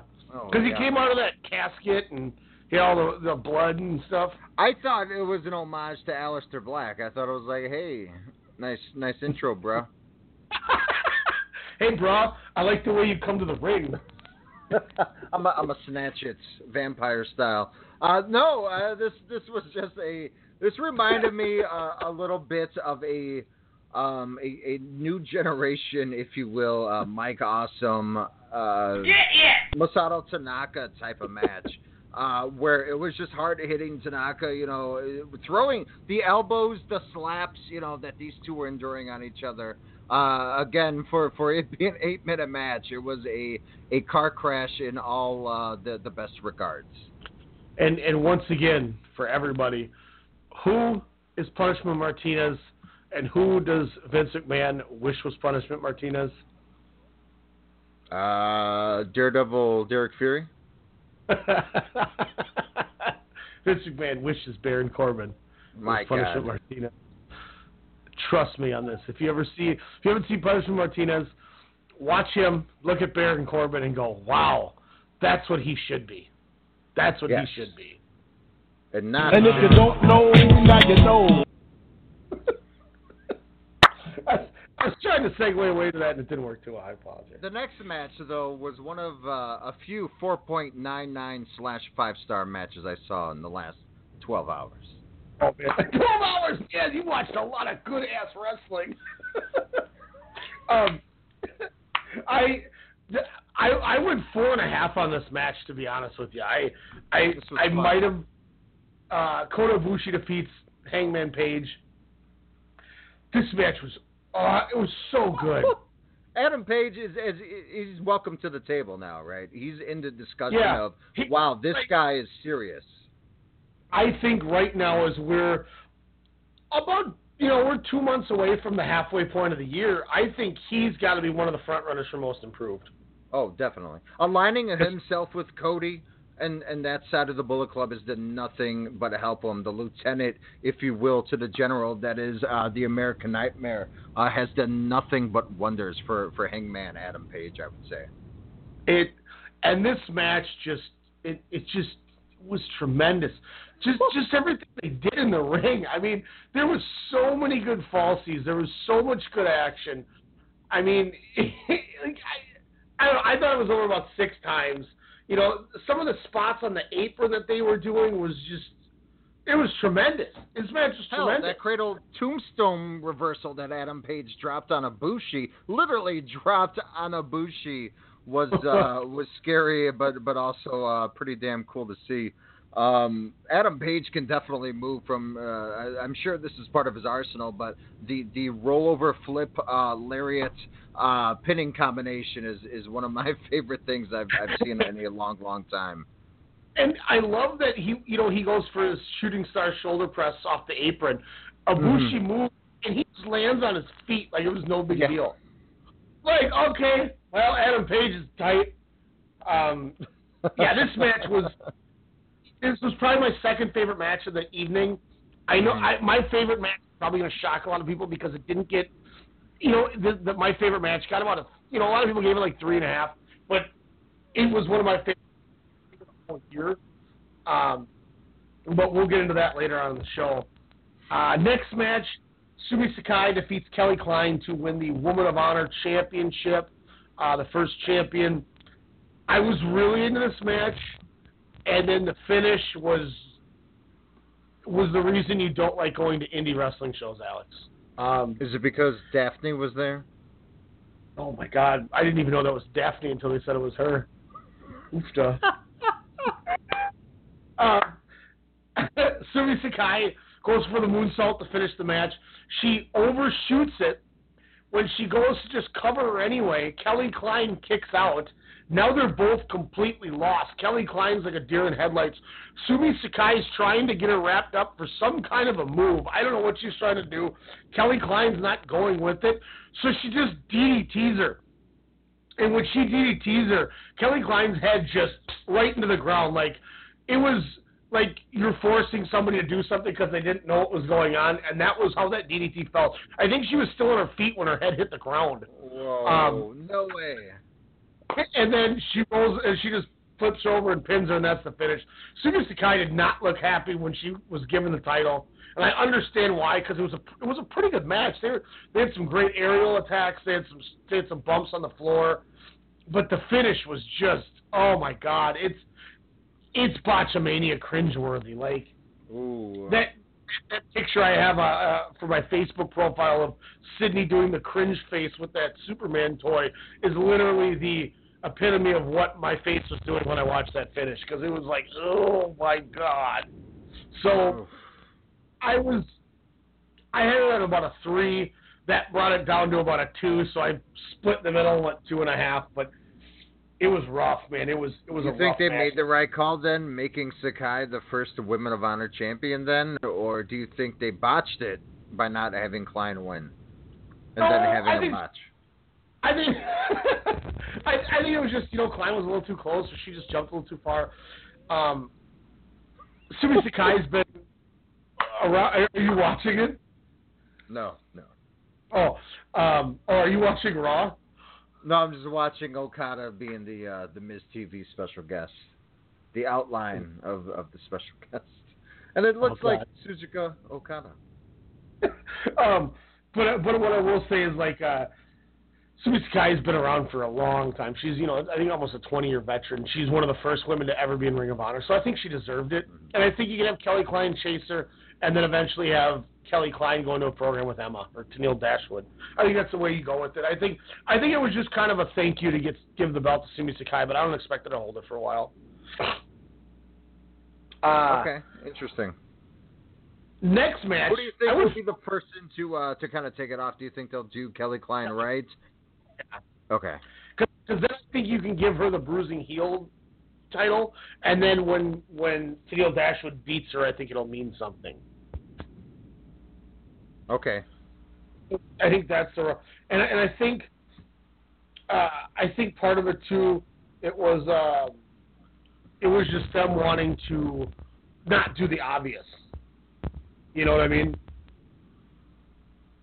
Yeah, no, that, that that makes sense. I mean, not as much as obvious as the next match in the card, but which was your favorite match? Uh, we'll we'll get to that. It's not this next one. Uh, this Oh, next one I did go I did go four and a half on it, but I didn't like Okay. it as much as as much as the uh the, the other one. But SoCal Uncensored defeat Flip Gordon and the Young Bucks. The, the the stuff that they did with these ladders were just incredible, and I love the Matt Jackson continuing to sell the back for four months now routine Mm-hmm. because there was there was a botch they had where he tried to do the I I think it was a botch, but if it if it wasn't, my God, they're so calculated. But he wants to do the back handspring, put his feet over their head, and then Nick will do the drop kick when they're on the apron. And Matt didn't get there for the for the the head hold, and instead Nick throws a kick, and like Matt's just screaming in pain, like he couldn't get up and do it. Nick's checking on him. So like I believe like it was a real thing. So whether it was a botch or not, um, but I I I thought the match was great. What did you? This was one I, I'm I'm assuming you checked out. Unfortunately, this was one uh, that that I did not have time to to catch, but uh, definitely on my radar, especially since they are still utilizing the the Matt Jackson uh, weight belt. Um, I didn't like the fact that the Kingdom came out, and that really took me out of the match. You mean Ryan's favorite faction right now in pro wrestling? You didn't like them coming out? No, not at all. I I was pissed. I'm like, once again, here we come. Here we go, getting involved. Look, I get it. You want to keep them relevant. It is what it is. Cool spot too, where uh, I can't remember. Somebody was laying on the table. My Scorpio Sky, by the way, was doing some of the craziest stuff I have ever seen. Uh, he he gets props for the week. But uh, one point, I think it was like Frankie Kazarian was laying on a table outside of the floor on the floor, and Matt Jackson climbs the ladder, and he turns his body to super kick somebody off the ladder. Then he gets the ladder tipped over, and as it's falling to the floor, he turns his body in enough time to do an elbow drop onto Kazarian. Which was really? Um, that, That leaves Chris pretty great. as the open or the last man in the ring. Daniels climbs up, gets the titles. They get the victory. The Kingdom come back in after getting beat up, uh, assault them, and they leave with the titles. So the Kingdom jumped the jump the barricade as.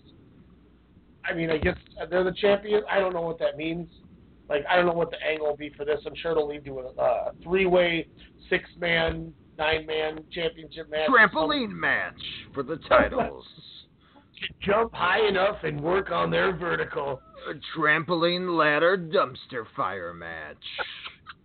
Maybe they can engage one another in the first ever. Um, God, what what was the what's the thing you say in the opening? Uh, can you escape death match? You know, In the first right Robot Wars match between the Kingdom and SoCal Uncensored. we we then get an intermission and there's a, a, a match whatever with Luke Hawx and I didn't even watch it. Um, come back. Briscoes defeat Jay Lethal and Hiroshi Tanahashi. I went three stars. I was a little dis- little little disappointed. I gave it three stars because it was a perfectly entertaining match, but I really wanted more out of this match. Tanahashi seemed like he was just kind of going with the motions. You know, I'm here, but I'm just here. And something seemed off with the Briscoes so It seemed like Jay Lethal was working way harder than everyone else, and I don't know. But Do you think did. Tanahashi was more uh, more excited to be uh, backstage at Mania the following day, or I think he was more excited to just go, guy, can I sit down for five minutes so I get ready to done talking? do you think when Vince was introduced to Tanahashi, he had no idea who he was? Yes, and I also don't think Vince was ever introduced to Tanahashi. Really? He's the I- guest I of one of your main eventers. Yeah, I bet you Vince. I bet you Vince McMahon is like uh, Mercer Sage was at that EWI show we were at, where he was just running nuts before the event starts. I bet you that's how Vince is. Just get out of my way. like, just running rampant through it all. Do you think five people knew who uh, who Tana was backstage at Mania? Ah, let's see, Nakamura, Tanahashi, or, uh, Styles, uh, Anderson Oh, and Gallows, and yeah. Finn Balor. There's five. Damn you! and I mean, there's there, maybe there's more. Uh, the, the Was there uh, any uh, crazy surprises uh, that happened after the uh, the tag title matchup? Nope, nope, nothing, nothing what- whatsoever. I, I, uh, I, nothing at least that I can remember. It did bring bring something to my mind that I was I was curious about, and I, I was always wondering: Do you think in a big like post WrestleMania show, say next year at WrestleMania, the Usos leave WrestleMania as the champions, and they say, ah, you know, we've beat everyone On the you know, pre-show? Probably because that's where they usually are. which is terrible injustice because they're one of the greatest tag teams in that history. And um, they're saying we, you know, we're a challenge to anybody, and the Briscoes walk out and nobody expects them. Oh Do you think man, Briscoes Usos? That would be interesting. Uh, I mean, they they They should definitely burn down the, the the Uso penitentiary. They would say, no, we've actually been inside the walls and we broke them down numerous times. So uh, that would be a a hardcore match. I would pay uh, top dollar to see. So bring it on. Uh, make it happen, Vince. Oh, hopefully it just got spoken into existence.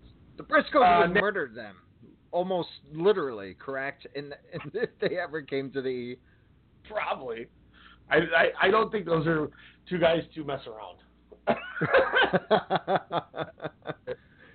uh, Silas Young defeats Kenny King in a last man standing match to reclaim the TV title. I went three and a half stars in this one.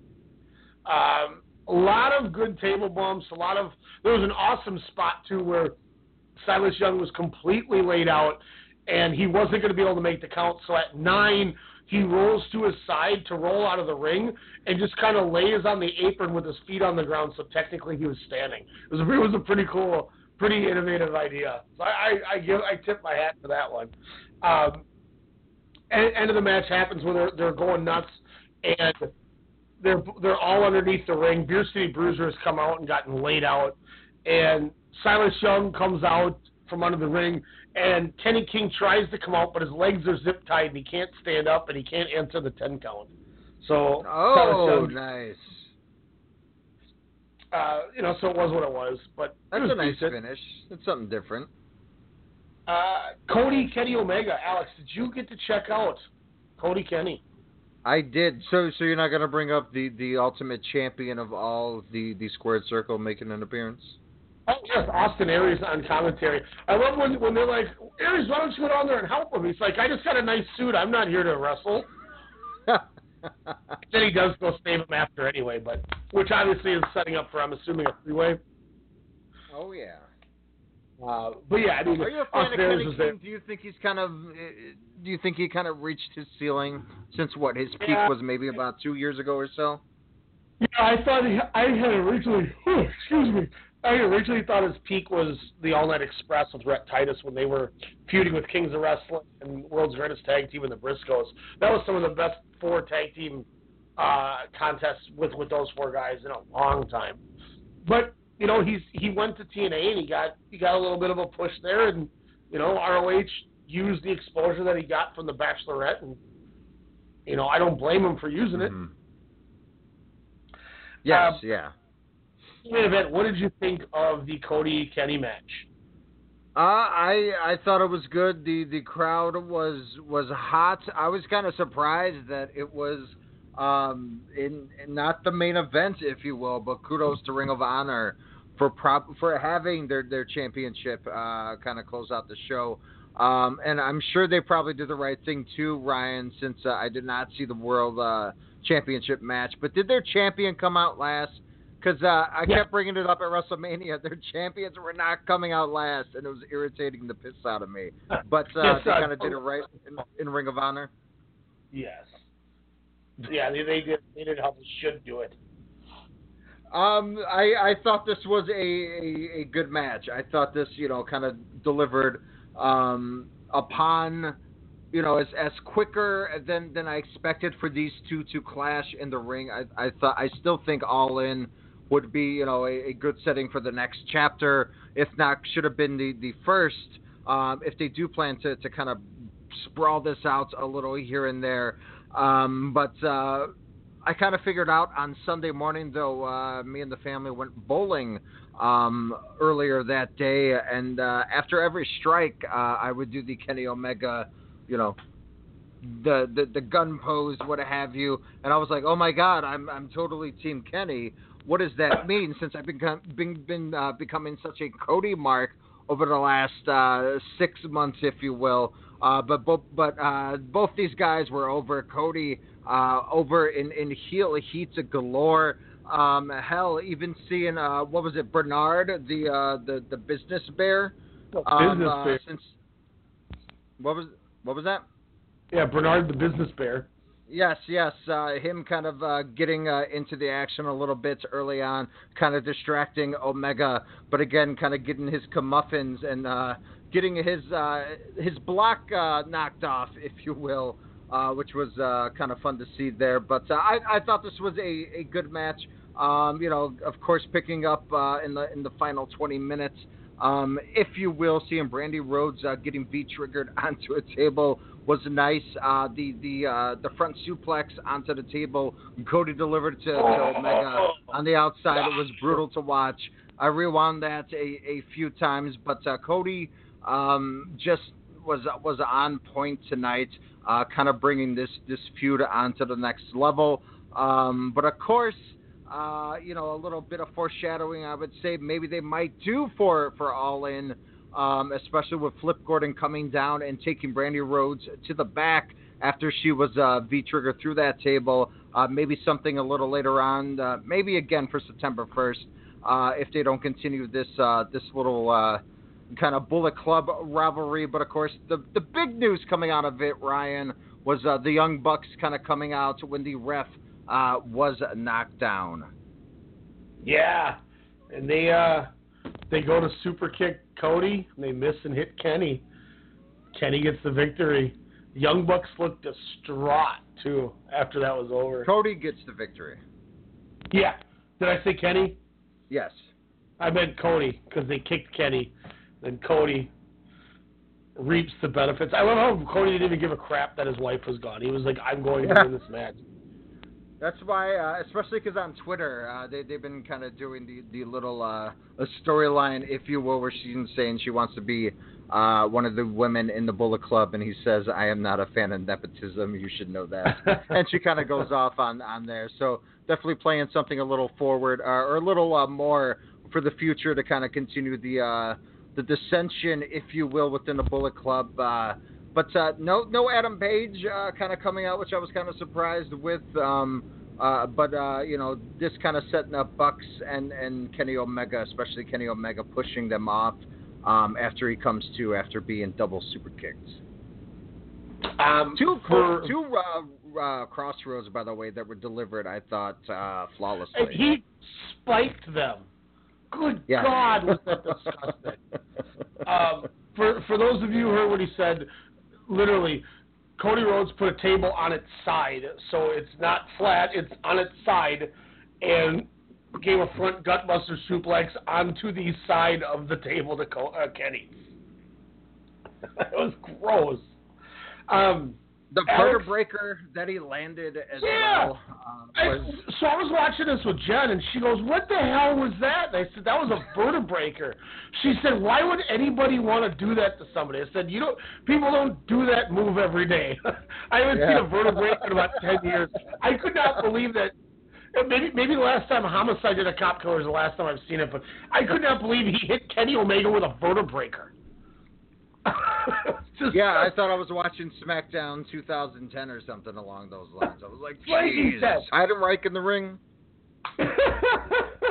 um, Alex, I went four and three quarters on this match. This uh, this was one of my uh, three of the 4.99 five star matches. Uh, the drama was was there. I mean, this was a, a nice continuation of the Bullet Club uh, dissension, civil war, if you will. Um, I thought these two, you know, hella brought it. I mean, this, this they were going at it. This match continued for 10 extra minutes than what I expected. This was like Return of the King, where there were so many endings within endings, where I was like, nope, this is still going. But uh, this was definitely a fight forever scenario than than I've seen in a while. Uh, then we get Bully Ray holding the show hostage, tagging with Cheeseburger, only to turn on Cheeseburger. What? That was really weird. Uh, they got jumped by I can't remember who jumped them. The War Dogs, maybe, or I don't know. Re- Who- Whatever. Who were the War Dogs? Uh, Rhett Titus and Will Ferrara. Ed Ferrara's son. I, you know, I don't even remember everyone in it. Right, so anyway, Bully Ray's basically saying that you know you people, cha- you people are screwing up wrestling with your high flying and you know the ricochets and the people like Hashtag Flip. Gordon. And uh, so he, um, Joe Koff, the old idiot owner dude now, comes out and he's telling him to stop. And Flip Gordon comes out to make the save, and Bully Ray puts Cheeseburger between his legs, and he's like, "If you make one step toward this ring, I will give this man a pile driver. And if I give him a pile driver, this show will get shut down." Oh, this was actually before Cody and Kenny. And he's like, if if this happens, you people will not get your Cody Kenny match that you all want. So everyone just starts booing the crap out of Bully for that one. But uh, he ends up just toss power bombing cheeseburger, blah blah blah. He leaves. He he ends up getting revoked of his commissioner or his enforcer role on the TV tapings the next night, and announces he's now an active wrestler again. So I don't know where they're Didn't going he with just get a ring like the night before? Yeah, oh, and he he looked at the he looked at him and he's like, oh, you know why I can do this? And he pulls out, he goes, because I'm a WWE Hall of Famer, and everyone just booed him, and he put the ring on. He is the So- master of cheap heat. He always has been. Kudos. That's awesome. Uh, then main event, Dalton Castle defeats Marty Scurll. I went three and three quarters on it. I thought it was a pretty fun match. Um, a lot of back and forth. Marty Scurll, I thought for a minute legit was going to win the title. Um, doesn't get the victory. Uh, bangering out of nowhere to get the three count. Perfectly, perfectly good match. A lot of really good falsies. I enjoyed it. Not a lot to discuss out of it because there wasn't like anything mind blowing, but just for the sake of how good the match was, um, like I said, three and three quarters. Uh, fun little show.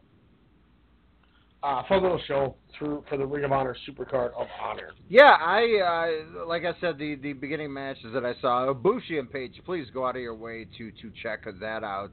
Oh, Um, God. as as well as uh, if you got uh, under ten minutes, uh, check out Abushi and Punishment Martinez. You will be amazed not only by it's like watching um, Drew McIntyre versus anybody in the WWE that's not uh, has big in their name, like a Cass or a show.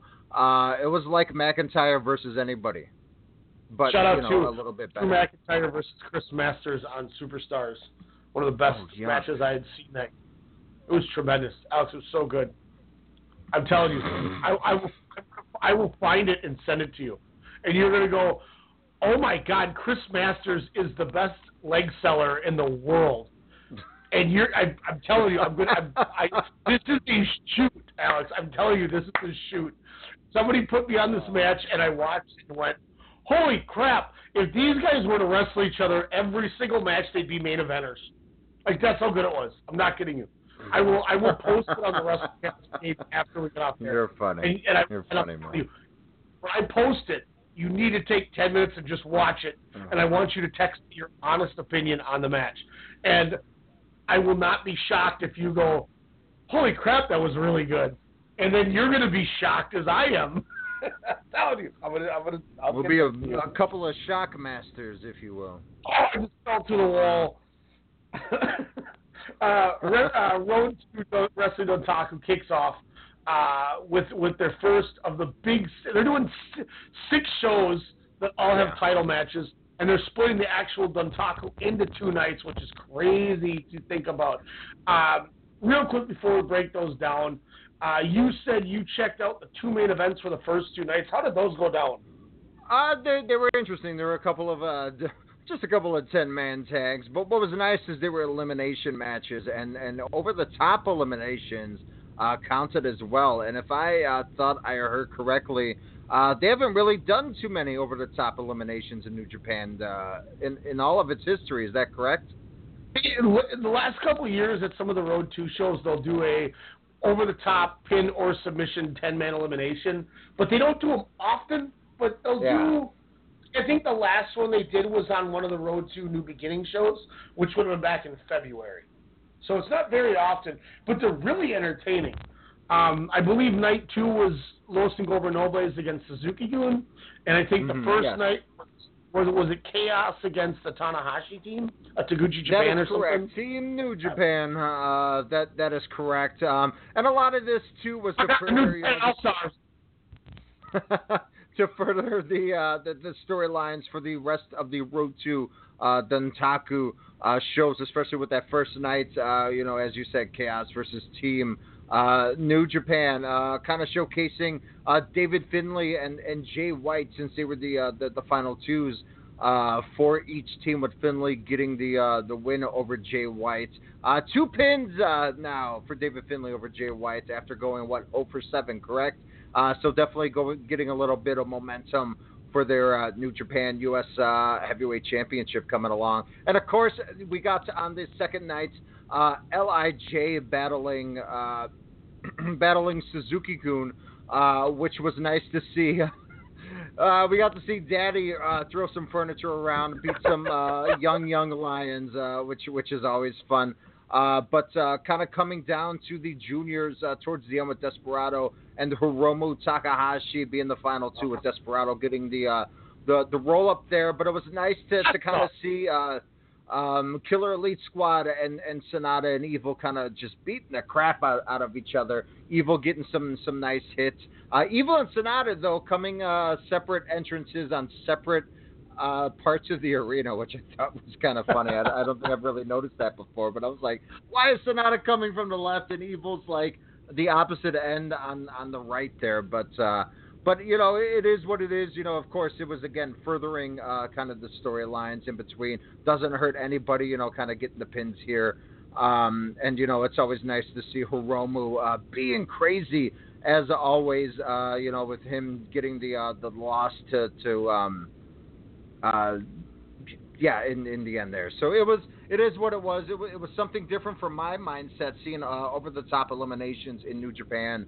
Uh, you know that includes pinfalls and submissions. So uh, a little nice fun, but of course uh, the next couple of weeks is is when it what it's boiling down to.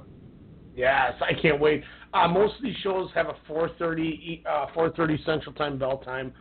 Um, I mean, we're gonna we'll be able to talk this first show next week because it happens Sunday night into Monday morning. So hopefully we can get this one down for you guys next week. But uh, following following after this, we're gonna have a lot of New Japan, so get ready for it. Um, Mm-hmm. The key matches coming out of this this first show though, uh, Monday, April 23rd, fi- like I said, 4:30 a.m. start time. Main event: Yoshinobu juniors. Kanemaru and El Desperado defending the junior tags against Bushi and Hiromu. Uh, as surprising as it was that Desperado and Kanemaru came out, you know, we had we had split between Lij and Roppongi. Suzuki Gun Juniors win. Then they win the three-way rematch at Sakura Genesis, which was just as awesome. And now that now we're finally getting the one-on-one, which is what I'm really excited on this. Um, here's my first question. Then I got a fun fact for you, Alex. Uh, do Kanemaru and Despy continue their their somewhat surprising title reign with a second successful defense here, or do Hiromu and Bushi win the belts? And do they move on, perhaps at Dominion with the winners with the winner of this facing Roppongi? Roppongi. Um, I think I, I I think you keep it on Kanemaru and Desperado and have Yep, them face think so. Roppongi uh, within a few weeks after that. There. And and it's a rematch too. Now you now you're looking you're at you know June 10th I believe is when Dominion is, and now you've you're giving Roppongi a rematch against the guys who took the titles from them. So I, I think that's I think that's the right idea. Um, but this should be really fun. This should be a really and guys, what what is awesome about this is this is the main event. They're going to get like 25 minutes. Mm-hmm. And I, I've said this for a while. Kanemaru, or, uh, Kanemaru has been on point with with everything he's doing, and Desperado is low key one of one of the most exciting juniors this year. And Mm-hmm. and obviously, you know, you know my love for Hiromu, and Bushi always puts out a good showing. So it's gonna be really Hey, you can't go wrong with a few missed options, that's for sure. No. and, and that's what Suzuki Gun kind of brings with these two here. So, so here's a fun fact for you. Uh, this is the first time the IWGP Junior Tag Belts have been delivered or uh, defended, not delivered, at Korakuen since March 3rd of 2013. Which Wow. was the winners retaining against Liger and Tiger Mask uh, on the anniversary of that show. Uh, I think it was Tanahashi and Prince Devitt was the main event. So that's the last time Korakuen has seen a tag title defense from the juniors. Um, this is also the first time that they've ever main evented a Korakuen since Apollo 55, which was Devitt and Ryusuke Taguchi. Uh, did a Kaientai Dojo show uh, April 17th of 2011. Uh, so it wasn't even a New Japan show. They went did a Kaientai Dojo show and defended the belts again uh, against Makoto Oishi and uh, Shiori Asahi. Um, and then here we go, going back even farther. Uh, January 23rd, I believe was this match. Uh, yeah, January 23rd of 2011. Uh, Apollo 55 won the tag belts in the main event of a Fantastic Mania show at Korakuen against the Golden Lovers. What? No. That's awesome. Wow. A little bit of history. Yeah, They've really, cool kind of history. Wow, they've been tagging. Wow, I can't believe that was 2010. And I just found out about it like four months ago. This this team. Yeah, Kenny, Kenny and Kota, um, they won the belts October 11th of 2010 against Apollo 55, and then that's when they dropped them back too. And that match Apollo actually, 55. if you can, if you can go back to it on the on the New Japan Network. if I Um, have three hours to kind of go in between the press conferences, the specials, the press conferences, the matches, the press conferences. uh, Tokyo Sports gave the Golden Lovers Apollo 55 match from October 11th when Golden Lovers won the, excuse me, the match of the year in 2010. So a Wow. little bit fun to watch. Um, then we get the, the semi-main, which is pretty entertaining because it's really hyping the, the tag titles and the IC title match coming up. Uh, Tetsuya Naito, Evil, and Sanada take on Minoru Suzuki, Lance Archer, and Davey Boy Smith. And what's cool about this, I think, Alex, is who's the pin eater in this match? They don't have a pin eater in this one. Lance Archer, duh. There you go. He's gonna be spitting water at that thought. Sadly, Evil's the pin eater of, of Lij, unfortunately. Ah, everything is booty if that happens. I, I'm I'm guessing you're going the uh, the route of the Suzuki Gun team for the for the victory on that one. Oh, totally, totally. Yeah, and, and I think it makes sense too, because cause you're gonna you're really gonna have a lot of a lot of intrigue coming up with what's gonna happen with that tag title match. So I think that's that really kind of sets that tone. But but it's it's it's exciting. I just my my page just completely lost all of the matches. Damn. Uh, do you think uh, Ren Narita picks up, picks up a win that night as well? Uh, who's Ren Narita taking on? Uh, Yota Tsuji. Uh, yes, yes. I literally just lost all of my uh, my phone's not working and my my computer's not working. this is not good. Um, do you have the rest of the cards all lined up here, Alex? Uh, the the next night, April twenty fourth. Are we are we talking about? Yes, yes. They, I believe that's the Jay White, David Yes, Finlay it night. is. The Jay White, Dave Finlay for the IWGP uh, U.S. Heavyweight title.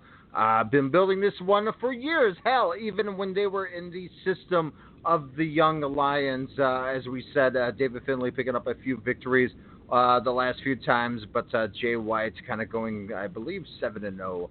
Uh, against Finlay before that. Finlay looking a little bit more aggressive, a little bit more confident.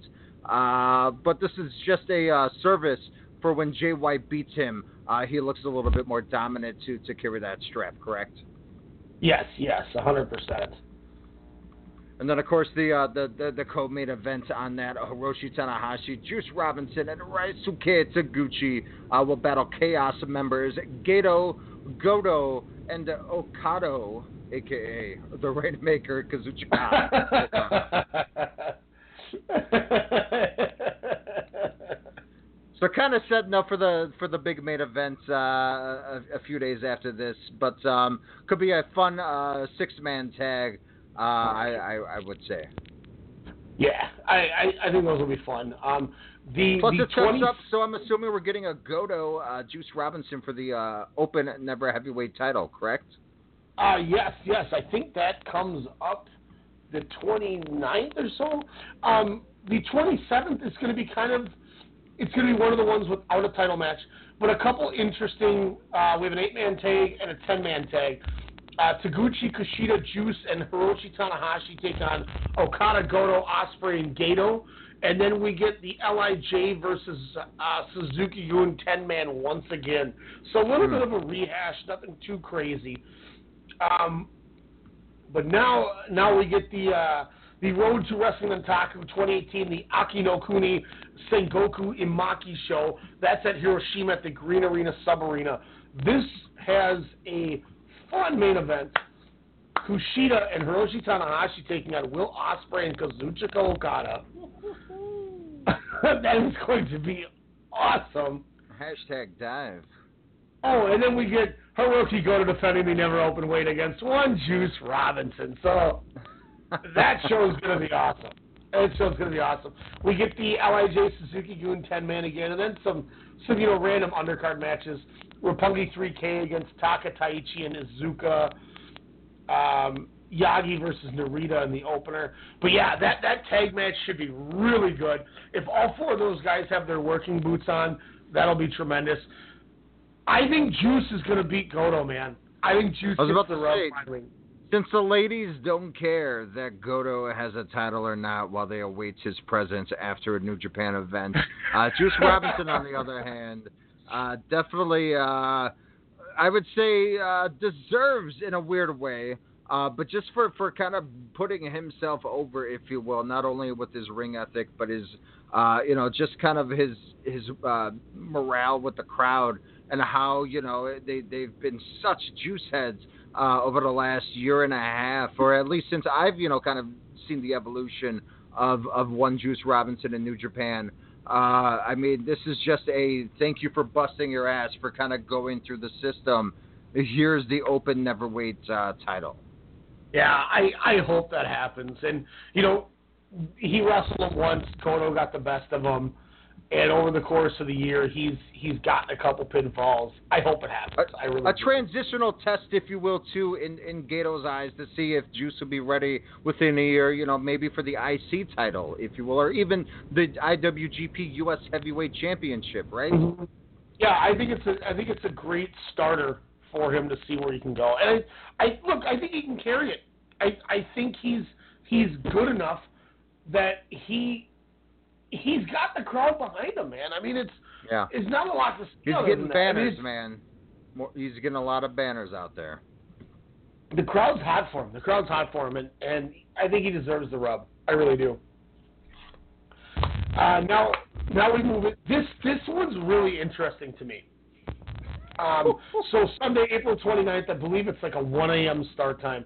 Uh, this is at, this is in uh, Kumamoto. The Wrestling Hino Kuni show is happening second year in a row. We're getting uh, three, four awesome matches. I'm going to start from the bottom and work to the main. Uh, Bushi in a special singles match taking on El Desperado, and then Hiromu in a singles match taking on Yoshinobu Kanemaru. I think those matches are going to be tremendous. What do you think of those two singles? what do I think of those two singles? Uh, sign, sign me up for those two singles. Uh, no, that's. I mean, that, to me, that's the match I'm I'm looking forward to is, is Minoru and Mr. Tetsuya Naito. So that's uh, two angry ass ass hosses, uh, you know, battling for their yard. This is my Undertaker Brock Lesnar of New Japan, if you will. Um, uh, so you know, 2015 was uh, the last time the Hino Kuni was on the Dontaku schedule. Uh, Makabe and defeated Ishii for the never open weight on this show. Uh, Tenzan also defended the NWA World Title against the man, the myth, the legend, Alex, Big Daddy Yum Yum. That was on that show. hey, speaking of Tenzan, uh, watching All Japan, I thought uh, half the wrestlers were, were Tenzan. uh, semi-main event, Evil and Sanada defending the tag team titles uh, against the Killer Elite Squad. I'm excited for that. Um, if it's going to be a big hoss war like it was last time, sign me the hell up. it's going to be good. But the main event, this match has match of the year credentials written all over it, and I'm overhyping it because I'm confident. And because I, I talked about it one segment beforehand. Sorry. IWGP Intercontinental Championship, which is now in my hands that I'm holding on to. Uh, my daddy left this in the studio, but he's going to have to come back and collect it and bring it with him um, to uh, Kumamoto. So I'm going to set it back down before daddy gets mad at me. Minoru Suzuki defending against Tetsuya Naito. Here's some interesting backstory for me on this, Alex. This is what makes this match. Um, obviously, when I when I say I'm hyping this match to be match of the year caliber, I'm going as far as talking storyline because just like Okada Naito, where every great, but it wasn't the greatest. Well, if you paid attention to the storylines, it made the match. Um, last year on the equivalent of the show on the tour for Naito, he defended the IC against Juice Robinson, and uh, ironically, which he, you know, he he said was a disappointment.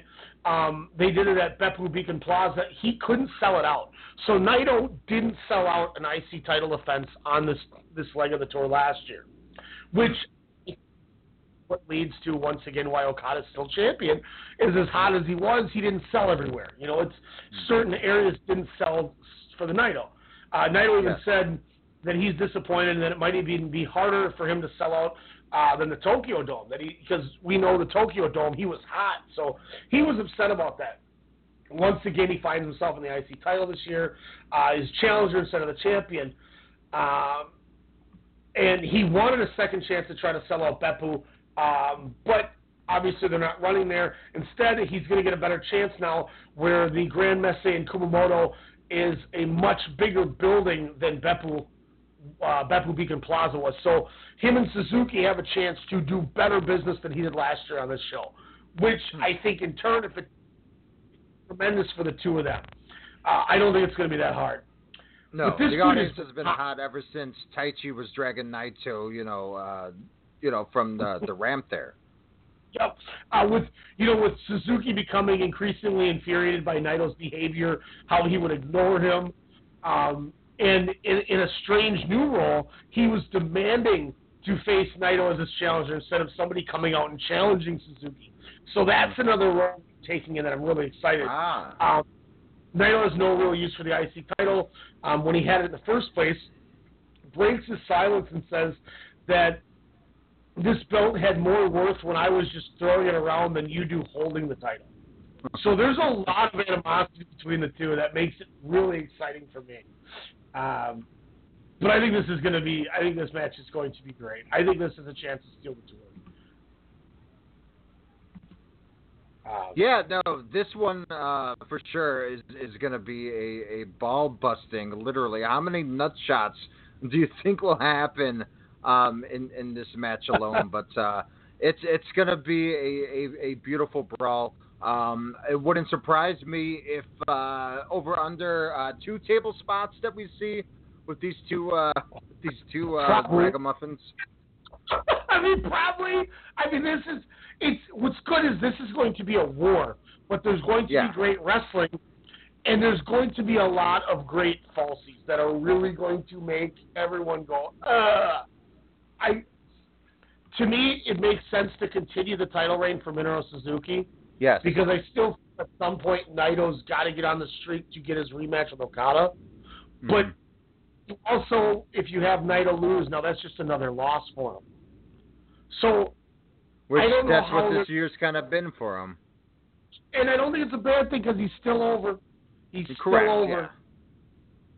This But is, yeah, this- you know, kind of a way of a dream match, if you will. I mean, two prevalent heels, two two huge factions over the last year. You know, kind of since their arrivals. You know, uh, in in 2017, um, kind of making their their marks, and and for them to find a, their leaders clash, if you will. Um, it's this is kind of uh, stuff that that dreams uh, are made for for wrestling marks uh, are are made for. So this is going to be a war. I don't even think if the, if there was the title doesn't mean anything. I would say if you ask uh, 99% of the fans, I think it's just Naito and Suzuki alone sell sell this match. Yeah, yeah. So, um, I'm It means that it. much, guys. Seriously, this match uh, comparable to the uh, next match uh, and the uh, the next event. Uh, Uh, it's just two heavy hitters. Wrestling Dontaku goes to the Fukuoka Convention Center, which is a 15,000 seat venue, which is always a, so it's always big. But they're splitting the two nights here, which really intrigues me.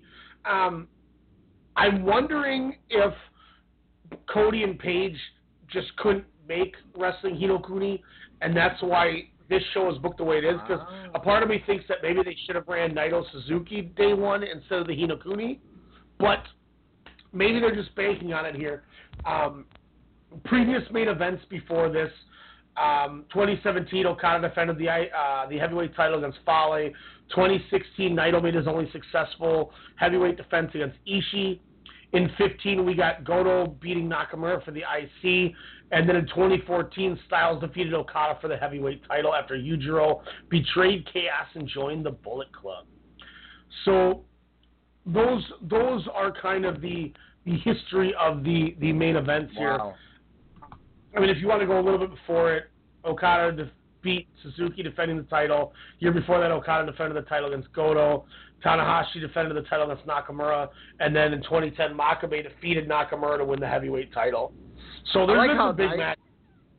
Yeah, no, d- there's been some phenomenal matches for sure, but I, I kind of uh, like that scheduling uh, thing that you kind of brought into. But um, I would say, uh, what was I going to say here? Uh, this is kind of like a strictly Bullet Club uh, type of event, if you will. Uh, night Yeah. one, it, it seems like it's like the NWO sold outs for New Japan, if you will.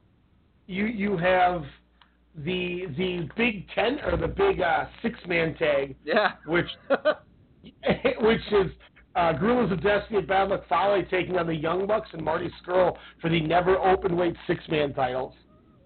Uh, we, they do the the Lij Suzuki Gun ten man again. Uh, Kushida Tanahashi Ospreay Okada again. Kota Ibushi Cody Rhodes in a I'm sixty minute match, match.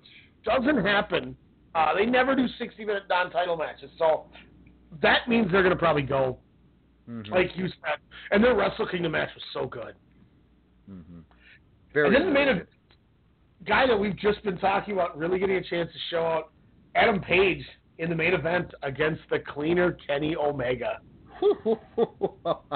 this Yeah. is on my radar. My gosh.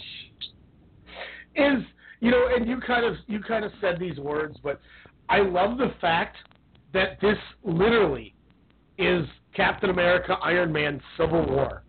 hmm Kenny Cody. People don't know what sides they're taking. Guys, comment. Demetrius, you're listening. Think about it. This Bullet Club feud is literally the Marvel Civil War arc. Is what we're witnessing. It's tremendous. It's tremendous.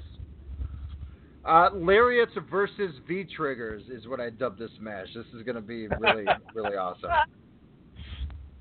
Um, then we get night two. I feel like they may hit 10,000 fans in the building for this night. Your final Oh, yeah. three matches, ladies and gentlemen.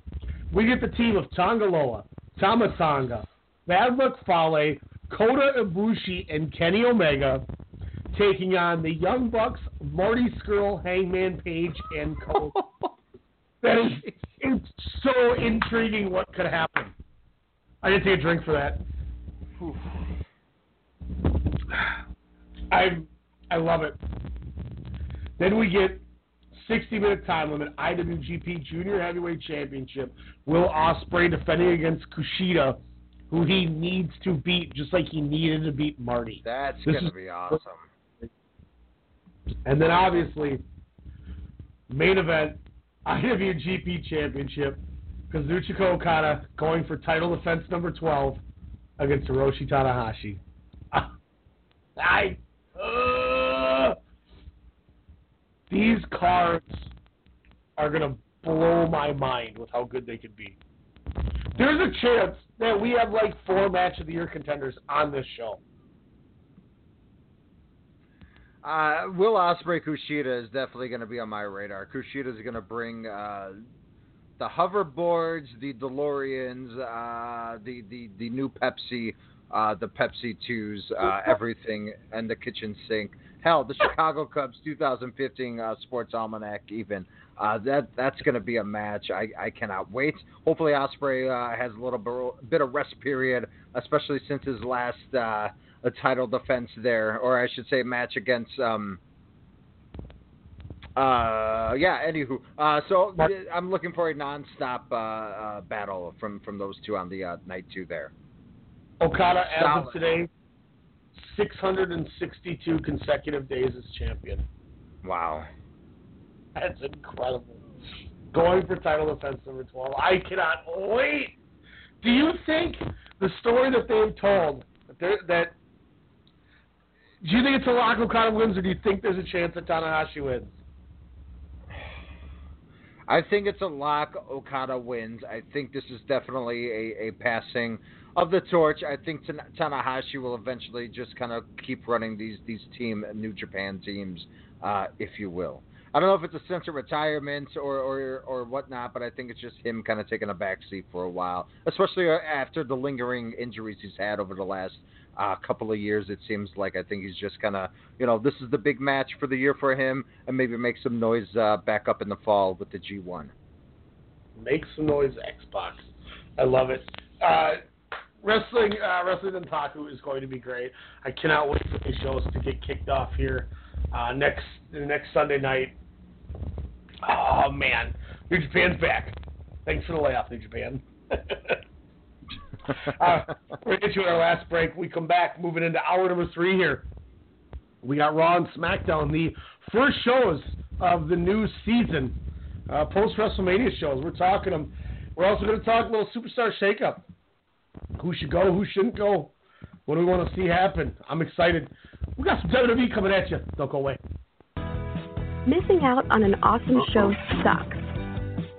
SeatGeek is an app that lets you track your favorite artists and notifies you when they announce new shows nearby. You can even connect your favorite music services so that you never miss out again. SeatGeek, the smart way to buy tickets. Fan of pro wrestling like we are? We got you covered. From WWE, New Japan, Ring of Honor, Impact, Lucha Underground, All Japan, and more. We're talking the highs and lows in pro wrestling. Heck, we're even giving you people from the Okadas and Omega.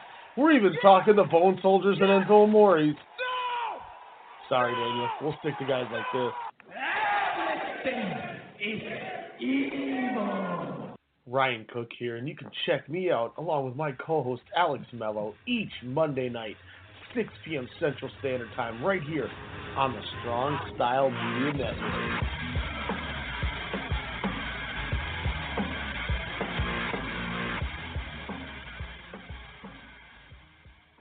Okay, I'm gonna get that jersey for Steven. Oh, that Michigan sweatshirt is perfect for Susie. Ryan is gonna love this hat. Fanatics.com has great gifts for all the sports fans in your life.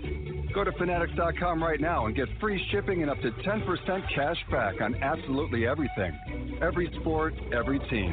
Fanatics.com, where sports fans shop.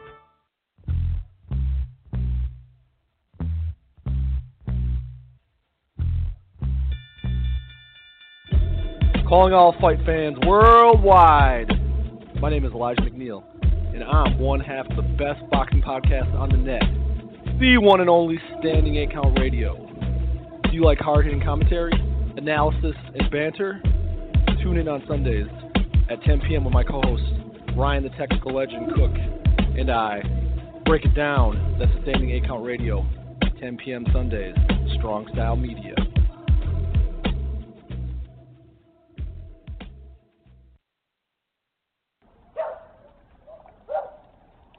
Alexa, call Ashley.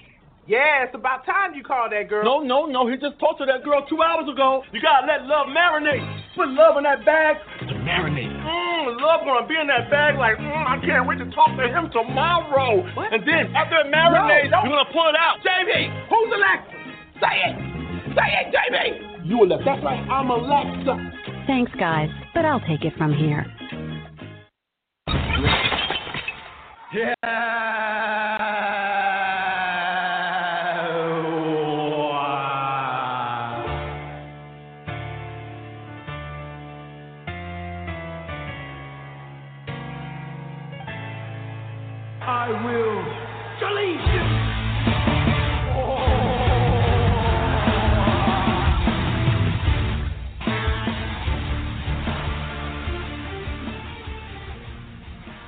I hope everybody in Demetrius's work just got scared from that. Wow.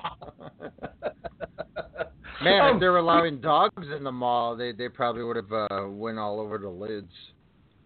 Take like that, the, Rose. the official dog call. With your dog ass. Um, you know, I chose the Matt Hardy entrance because I'm going to honestly say, for the first time in probably four years, three, four years, I am interested in Bray Wyatt again. What?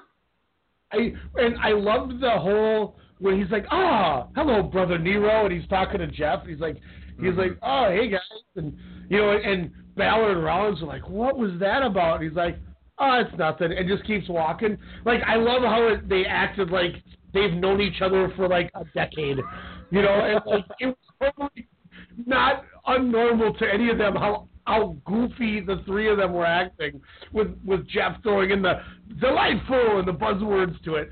And I went, okay, maybe they got something here. But here's what scares me: is does Bray Wyatt turn tonight? uh, well, uh, according to the Oracle, uh, the Meltzer of Dave, um, and Bray Wyatt kind of asking uh, woke Matt Hardy if he uh, was correct about the, the inner turmoils, but of course, uh, I, I don't think he'll turn now. Um, not not for a while. I think you kind of roll this out. You don't want a Daniel Bryan Wyatt family the Oh, whole that- situation. I forgot about that sanity coming up and Bray Wyatt taking over sanity idea. I forgot about that. Yes, I- yes, I- unfortunately. Look, I for one, I don't think sanity needs Bray Wyatt. I think no. putting Bray Wyatt with sanity is a stupid idea because he's not even. It, he has nothing to do with what sanity does. These guys come out with ma- like like like garb over their face like Awesome they're music. vigilantes. That's what they come out to. You know, but but like, what does Bray Wyatt do? That the, Bray Wyatt's all calm and relaxed and skipping, and Sanity's like, "Rah!" you know, and Big Damo's like, "Oh." Nick, is that their music? That's tight. Yeah. and you know, Nikki Cross is eating turnbuckles like George Steele. Like Bray Wyatt is nothing. um, but anyway, yeah. So uh, let's, let's we can start up at the top here with it.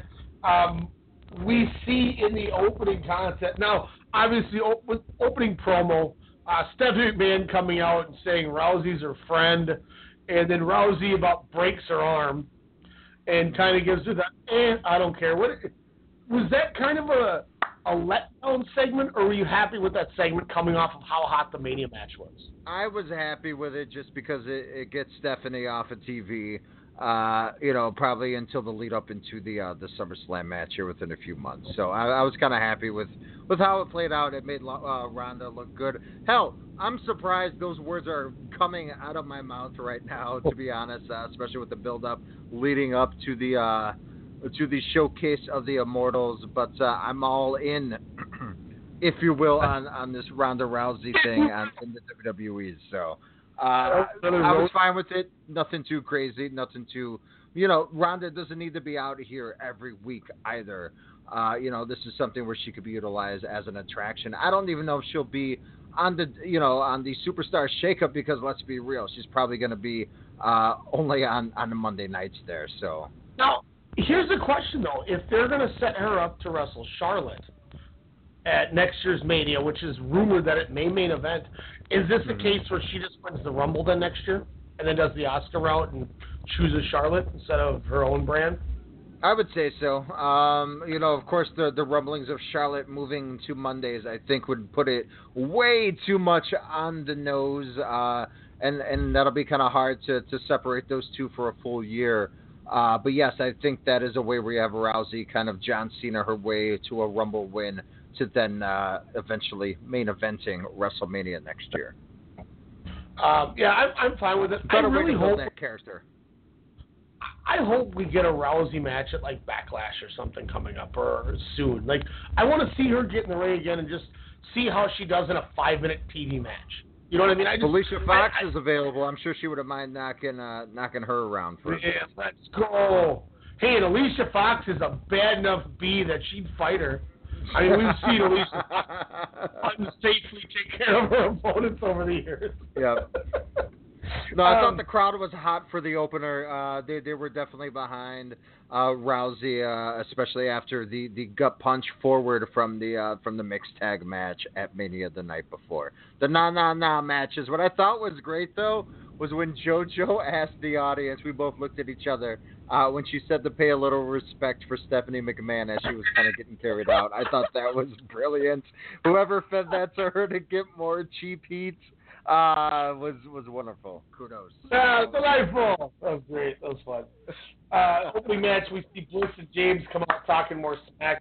Nia Jax comes out and brings out the debuting Ember Moon, who gets victory for her team with the Eclipse on Alexa Bliss. Thoughts on that opening contest? Man, she got eclipsed right uh, right over to Tuesday nights, uh, unfortunately. But uh, a, a fun tag match. Um, I, I hope that wasn't the last of Little Miss Bliss on Monday nights. Uh, of course, only time will tell tonight and tomorrow during the Superstar Shakeup. But I thought a good debut for, for Ember Moon. Uh, an interesting tag team. I don't want to uh, make my uh, stakes on a why they were teamed up, uh, Vince, Vince McMahon. Uh, but a, a good team none, nonetheless, and a good debut, solid debut for, for Ember Moon. Dempster said there could be heat there too, seeing Foxy got into it with Ronda's husband. Exactly. That's what I'm saying. That's why it would be a perfect match there. Man, if if Ronda Rousey's in the ring and she calls on Alicia Fox, Alicia Fox is gonna come out with a shopping cart and uh with with Dre and Cube playing like with Natural Born Killers playing like New Jack. Oh man. She's gonna come out throwing stuff in the ring, playing the guitar. Like I hope that happens. I don't know why New Jack came to my head. Uh, then we get another debut. Uh, John Schuyler making his Raw debut. Yes. Alex. Are you excited Yes. for John Schuyler? I was excited to see uh, um, the, the, his finisher, the the Skylar to the moon, uh, but unfortunately we did not uh, see that since No Way Jose samba'd his way out, or or whatever the hell Dan, Adam Rose imitation he was doing, conga line. Sorry. So he just said, "Let's go for the female New Jack." I hope we have like six people listening. Like, who's John Schuyler? I wonder if they're going to say who his indie name was after uh, hyping up. Remember that. Um, then we find out that uh, Nicholas cannot defend the tag titles because his schedule doesn't help. Scheduling conflicts. so Braun has titles. I still love Billy Kidman tweeted, I wonder if the boys in the back are going to be mad that Nicholas is a part timer. but uh, they announced that there will be the bar will take on the winner of a, a mini tournament, I believe at the Saudi Arabia greatest Royal Rumble show and not Backlash. First match in, we see the revival defeat the club. Nice. Uh, and obviously later on in the show, as we mentioned, uh, Bray Wyatt and Matt Hardy defeat Titus Worldwide. So we will be getting Revival versus the House Hardy tonight. Does Why is the just make- revival and the club only getting under five minutes in a match? By the way, that's the the stupidest, uh, biggest atrocity of uh, the last week in wrestling. Am I am I wrong? You know what I you know what I hope happens is somehow their contract expires and at like at all in we see Kenny and Cody like being like facing off and then all of a sudden we see Machine Gun Carl Anderson come out going whoa whoa whoa forget who started this thing with Prince Devitt everyone's like yeah Machine Gun Whoa! That I thought you were mind. gonna say hashtag FTR. no Prince Nevitt Prince Nevitt. Uh, Sasha Banks defeats Mandy Rose in a one-on-one contest. Uh, more just setting What's up What's your favorite for Mandy Rose match, by the way?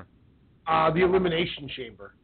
Oh, That was the that's the first thing that came cheap to my- out, but all right.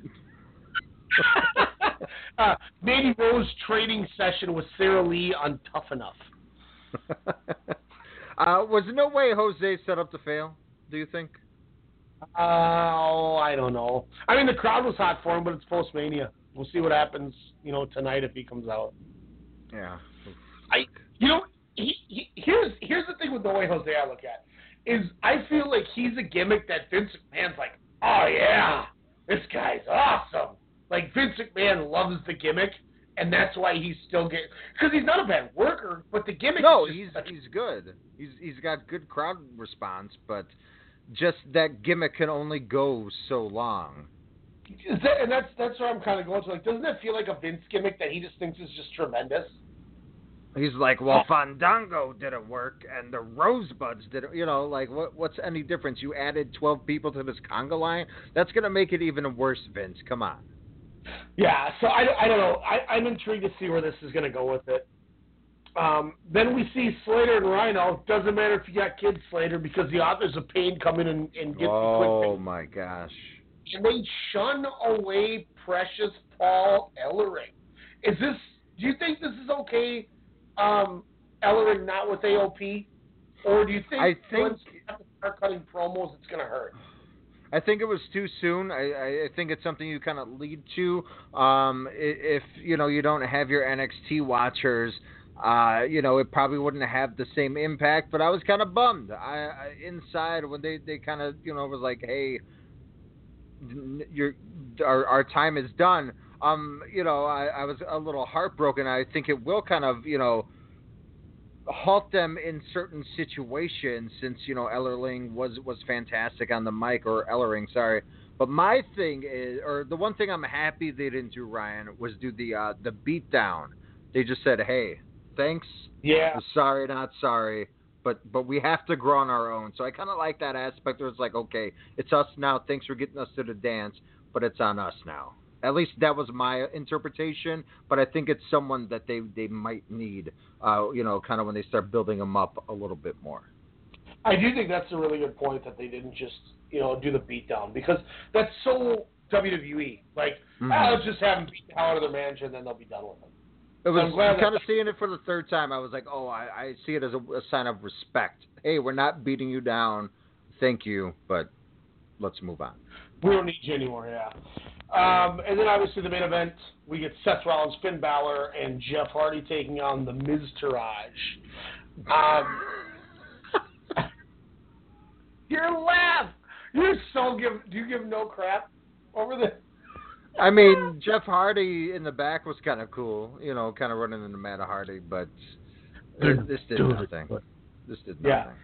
It was. I mean, it was a perfectly acceptable wrestling match, but I, I'm assuming this means that this is Jeff Hardy getting put into the IC title picture. Um, and it yeah, kind I of mean, that, that kind of solved our question that we had on, on the show last week. You know, how do you interject Jeff Hardy uh, with uh, Woken Matt and, and Bray Wyatt there? And you know, I was like, move him on to a secondary title, and that's kind of what they Is this kind of did. Like, hey, Is Huh? this not literally? Is this not literally what Jeff Hardy said? Was I mean, Matt's cool, but I just want Jeff there because he's he can draw and he can work more. Yes. Like this yeah, is literally he still gets the pops. Yeah, like, Even though he's popping those those breathalyzers, he's still popping those crowds as well, which is more important for them. Uh, Owens versus Zayn for a spot on the Raw roster. What did you think of this uh, classic clash uh, for the last time? oh, I realized I didn't even write that match down. I that I don't I don't hate the match or nothing against the match, but it's just like Kill Sting Kill, man. they, it ended in the worst way possible. nobody won. Like, does that mean nobody gets a contract and they got to go to TNA? Russo back? I just, I shout out to Kurt Angle by the way. I heard TNA is looking for tag teams. Yeah. Shout out to them. that was funny. But look, like I get it. You're you're just you're you're delaying this a little longer and you're getting to do more. But it just, I don't know. I'm, I think I'm over the angle because this whole thing has been going on since like October. And this with- thing has been going on for the last two years since their quote unquote last match they ever faced each other. Be- before the last superstar shakeup, to say the least. Well, and, and on top of it, like, I- like I was, you know, what I mean is the the angle. Like this angle has been going Oh, on yeah, since the the Shane Owens thing in October. And unfortunately, you can't go this long with a storyline in WWE when you have a show every week. Like it just sometimes it runs its course, and this thing has run its course. I'm just kind of I'm just over it. Agreed. Agreed. That's what I'm saying. They should go to NXT, right?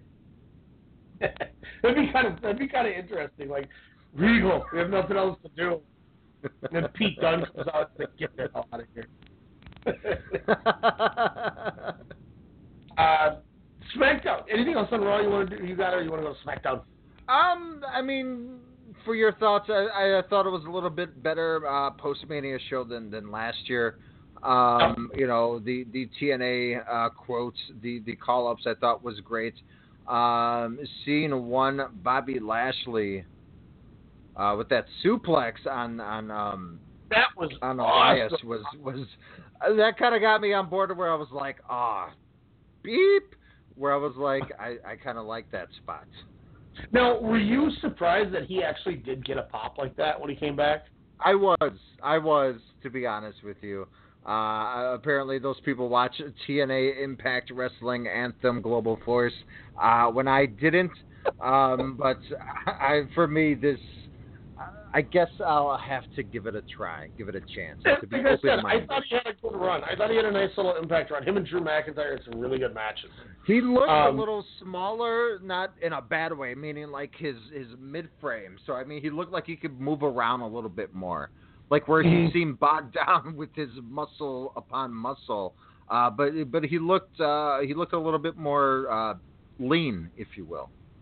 And like you said, that suplex was incredible. And the fact that he like jumped and had the guy him land even, and it was I've never seen that before. Like that was that's what I've never seen before. So that, was made me perk up. Uh, as long as he doesn't dominate Lesnar a la Goldberg, I, I think with that, you know, being the impending feud next for Brock Lesnar post the greatest Royal Rumble ever, um, which, by the way, is next year's going to be the greatest Royal Rumble ever too. Uh, but anyways, um, uh, I, I was happy to kind of see that. Uh, this will be interesting on kind of where it goes. What's up? Marketing didn't think that name through. And they got to do it again next. Whoops. we'll see what other country wants to give us a millions of dollars for for TV rights. Uh, but no, uh, anything from you from Raw? You know, any any new talent you think will make a splash uh, long term? Any talent that you think will fizzle out on Monday nights? Or I do you think think- more so? I think Lashley's going to win this Rumble thing. This Rumble they're doing. Okay. You don't think one of their guys will win it? One of Sa- is there Saudi Arabian guys? Yeah, there's got to be, right? Uh, and I also I I'm predicting the Great Khali's going to be in this thing too. I hope so. Good God, I He's gonna come out doing his ghetto hand thing, and he's doing that thing coming out. And everyone's like, "Oh my God, it's that dude from the longest yard."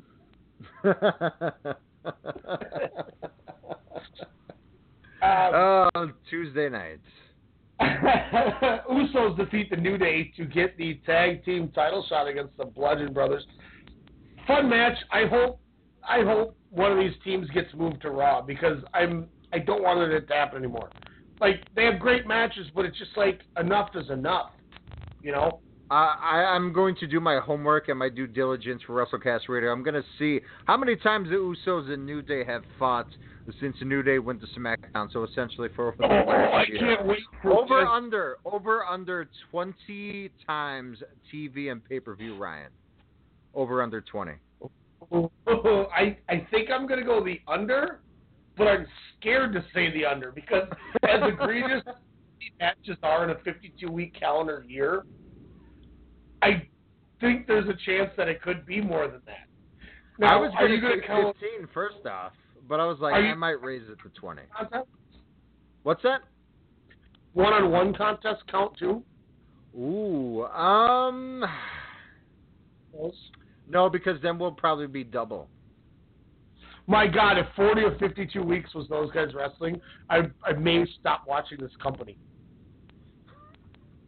That's like the epitome of I don't. I have 40 guys. What do I do? Book the same five. Okay. That's literally what that is. Like, it's- no, no. uh, what else we got Tuesday night? Uh, Naomi defeats Natalya. Natalya bitter she didn't get the trophy with the ribbons on it. Uh, Naomi though gets the W. Were you, ex- were you? Did this match do anything for you? Uh-oh, I think we lost Alex. Oh, Alex just dropped. Unfortunately, Alex will probably not be able to get back in since we are in overtime here. Um, I'll break down the rest of the SmackDown card for you, and then we'll head off for the evening. Then we see Charlotte come out, cut a promo. and the iconic duo, or now known as the Iconics, Billie Kay and Peyton Royce come out, and they beat the crap out of Charlotte. I'm talking, they power bombed her on the floor. They threw her into the steps, into a ring post, into the barricade. They hit her with some crazy moves in the ring. I mean, this was a complete, complete beatdown. After the beatdown, out comes Carmella. She cashes in the Money in the Bank briefcase, hits a super kick, and gets the championship. We have a new women's champion in Carmella. I was not expecting it. I was expecting Asuka to win the night before, or excuse me, two nights before, in which I thought she would cash in then and lose. They went with it. They gave it to her. Kudos to her. Let's see what she can do with the strap. It was. I mean, the segment got a huge pop. I mean, there's not much else to say it. Um, Randy Orton defeats Bobby Roode and Rusev in a three-way to get the title shot at the greatest Royal Rumble ever. Uh, mediocre match. I went two and a quarter. I wasn't. I wasn't too into it. Uh, then in the main event, this match was really good, and it was on pace to really do some damage on my record book. Daniel Bryan took on AJ Styles. Uh, obviously, we saw earlier in the show, Paige is the new general manager. We kind of talked about it earlier with uh, Lance Storm's tweet. Daniel Bryan, though, took on AJ Styles. It was a tremendous match going. Nakamura does a run in, takes out Daniel Bryan, and hits AJ Styles with like six low blows. So we'll see where this goes after the uh, the Nakamura interference. Uh, I'm sure we'll get another match with AJ and Nakamura. Where does Daniel Bryan stand in this? I don't know. I'm really upset that they that the match ended this way, but I get it. You don't want to give this match away and not, you know, you don't want Daniel Bryan to lose, and obviously you don't want AJ Styles to lose. So I understand they they booked themselves into a predicament where they can't do anything. So I understand that, but um, yeah, I mean it was a fun little match. It was cool. Was what it was. That was your SmackDown. Uh, we'll be back, I think, Friday or Saturday night, and we're going to do kind of a post Superstar Shakeup show, maybe only an hour, and just kind of talk about the moves, dabble into a little bit, and kind of use that as a lead in for next Monday when we really break it all down. Once again, we appreciate y'all sticking with us. 700 episodes on this Blog Talk channel. I can't believe we've done that. You guys have been crazy awesome with the with the support. We continue to grow iTunes, Stitcher, Google Play Radio, tune in as always for it. Tomorrow night, Sportscast Radio, myself and Jordan will be coming at you with some playoff talk from NBA and NHL. Have some extra stuff. Wednesday, pop culture as always. Um, Soda Sound Radio will be taking a little bit of a hiatus, so they will not be on Thursday. But we that's why we will get you some extra content throughout the week. Like I said, myself and Alex will be back with a with a special WrestleCast. Um, we'll some other fun stuff coming down the pipeline that we're going to be experiencing uh, and checking out. Uh, once again, uh, you know, a lot of fun. A lot of fun. It was, it was a great weekend in wrestling. Wrestling Dontaku next week. This stretch of shows is going to be tremendous. Every night has something worth watching. So pay attention. If you don't, New Japan World. Get it. Uh, also, All Japan Carnival. Uh, they got a nice little subscription service. Uh, AJPW.TV. Champions Carnival's been fun. Can't wait to finish it off. So appreciate y'all staying with us. Uh, it's always a pleasure.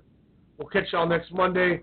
Uh, otherwise, potentially, like I said, maybe this weekend we might pop back in, give you another hour. Have a good one. Peace out.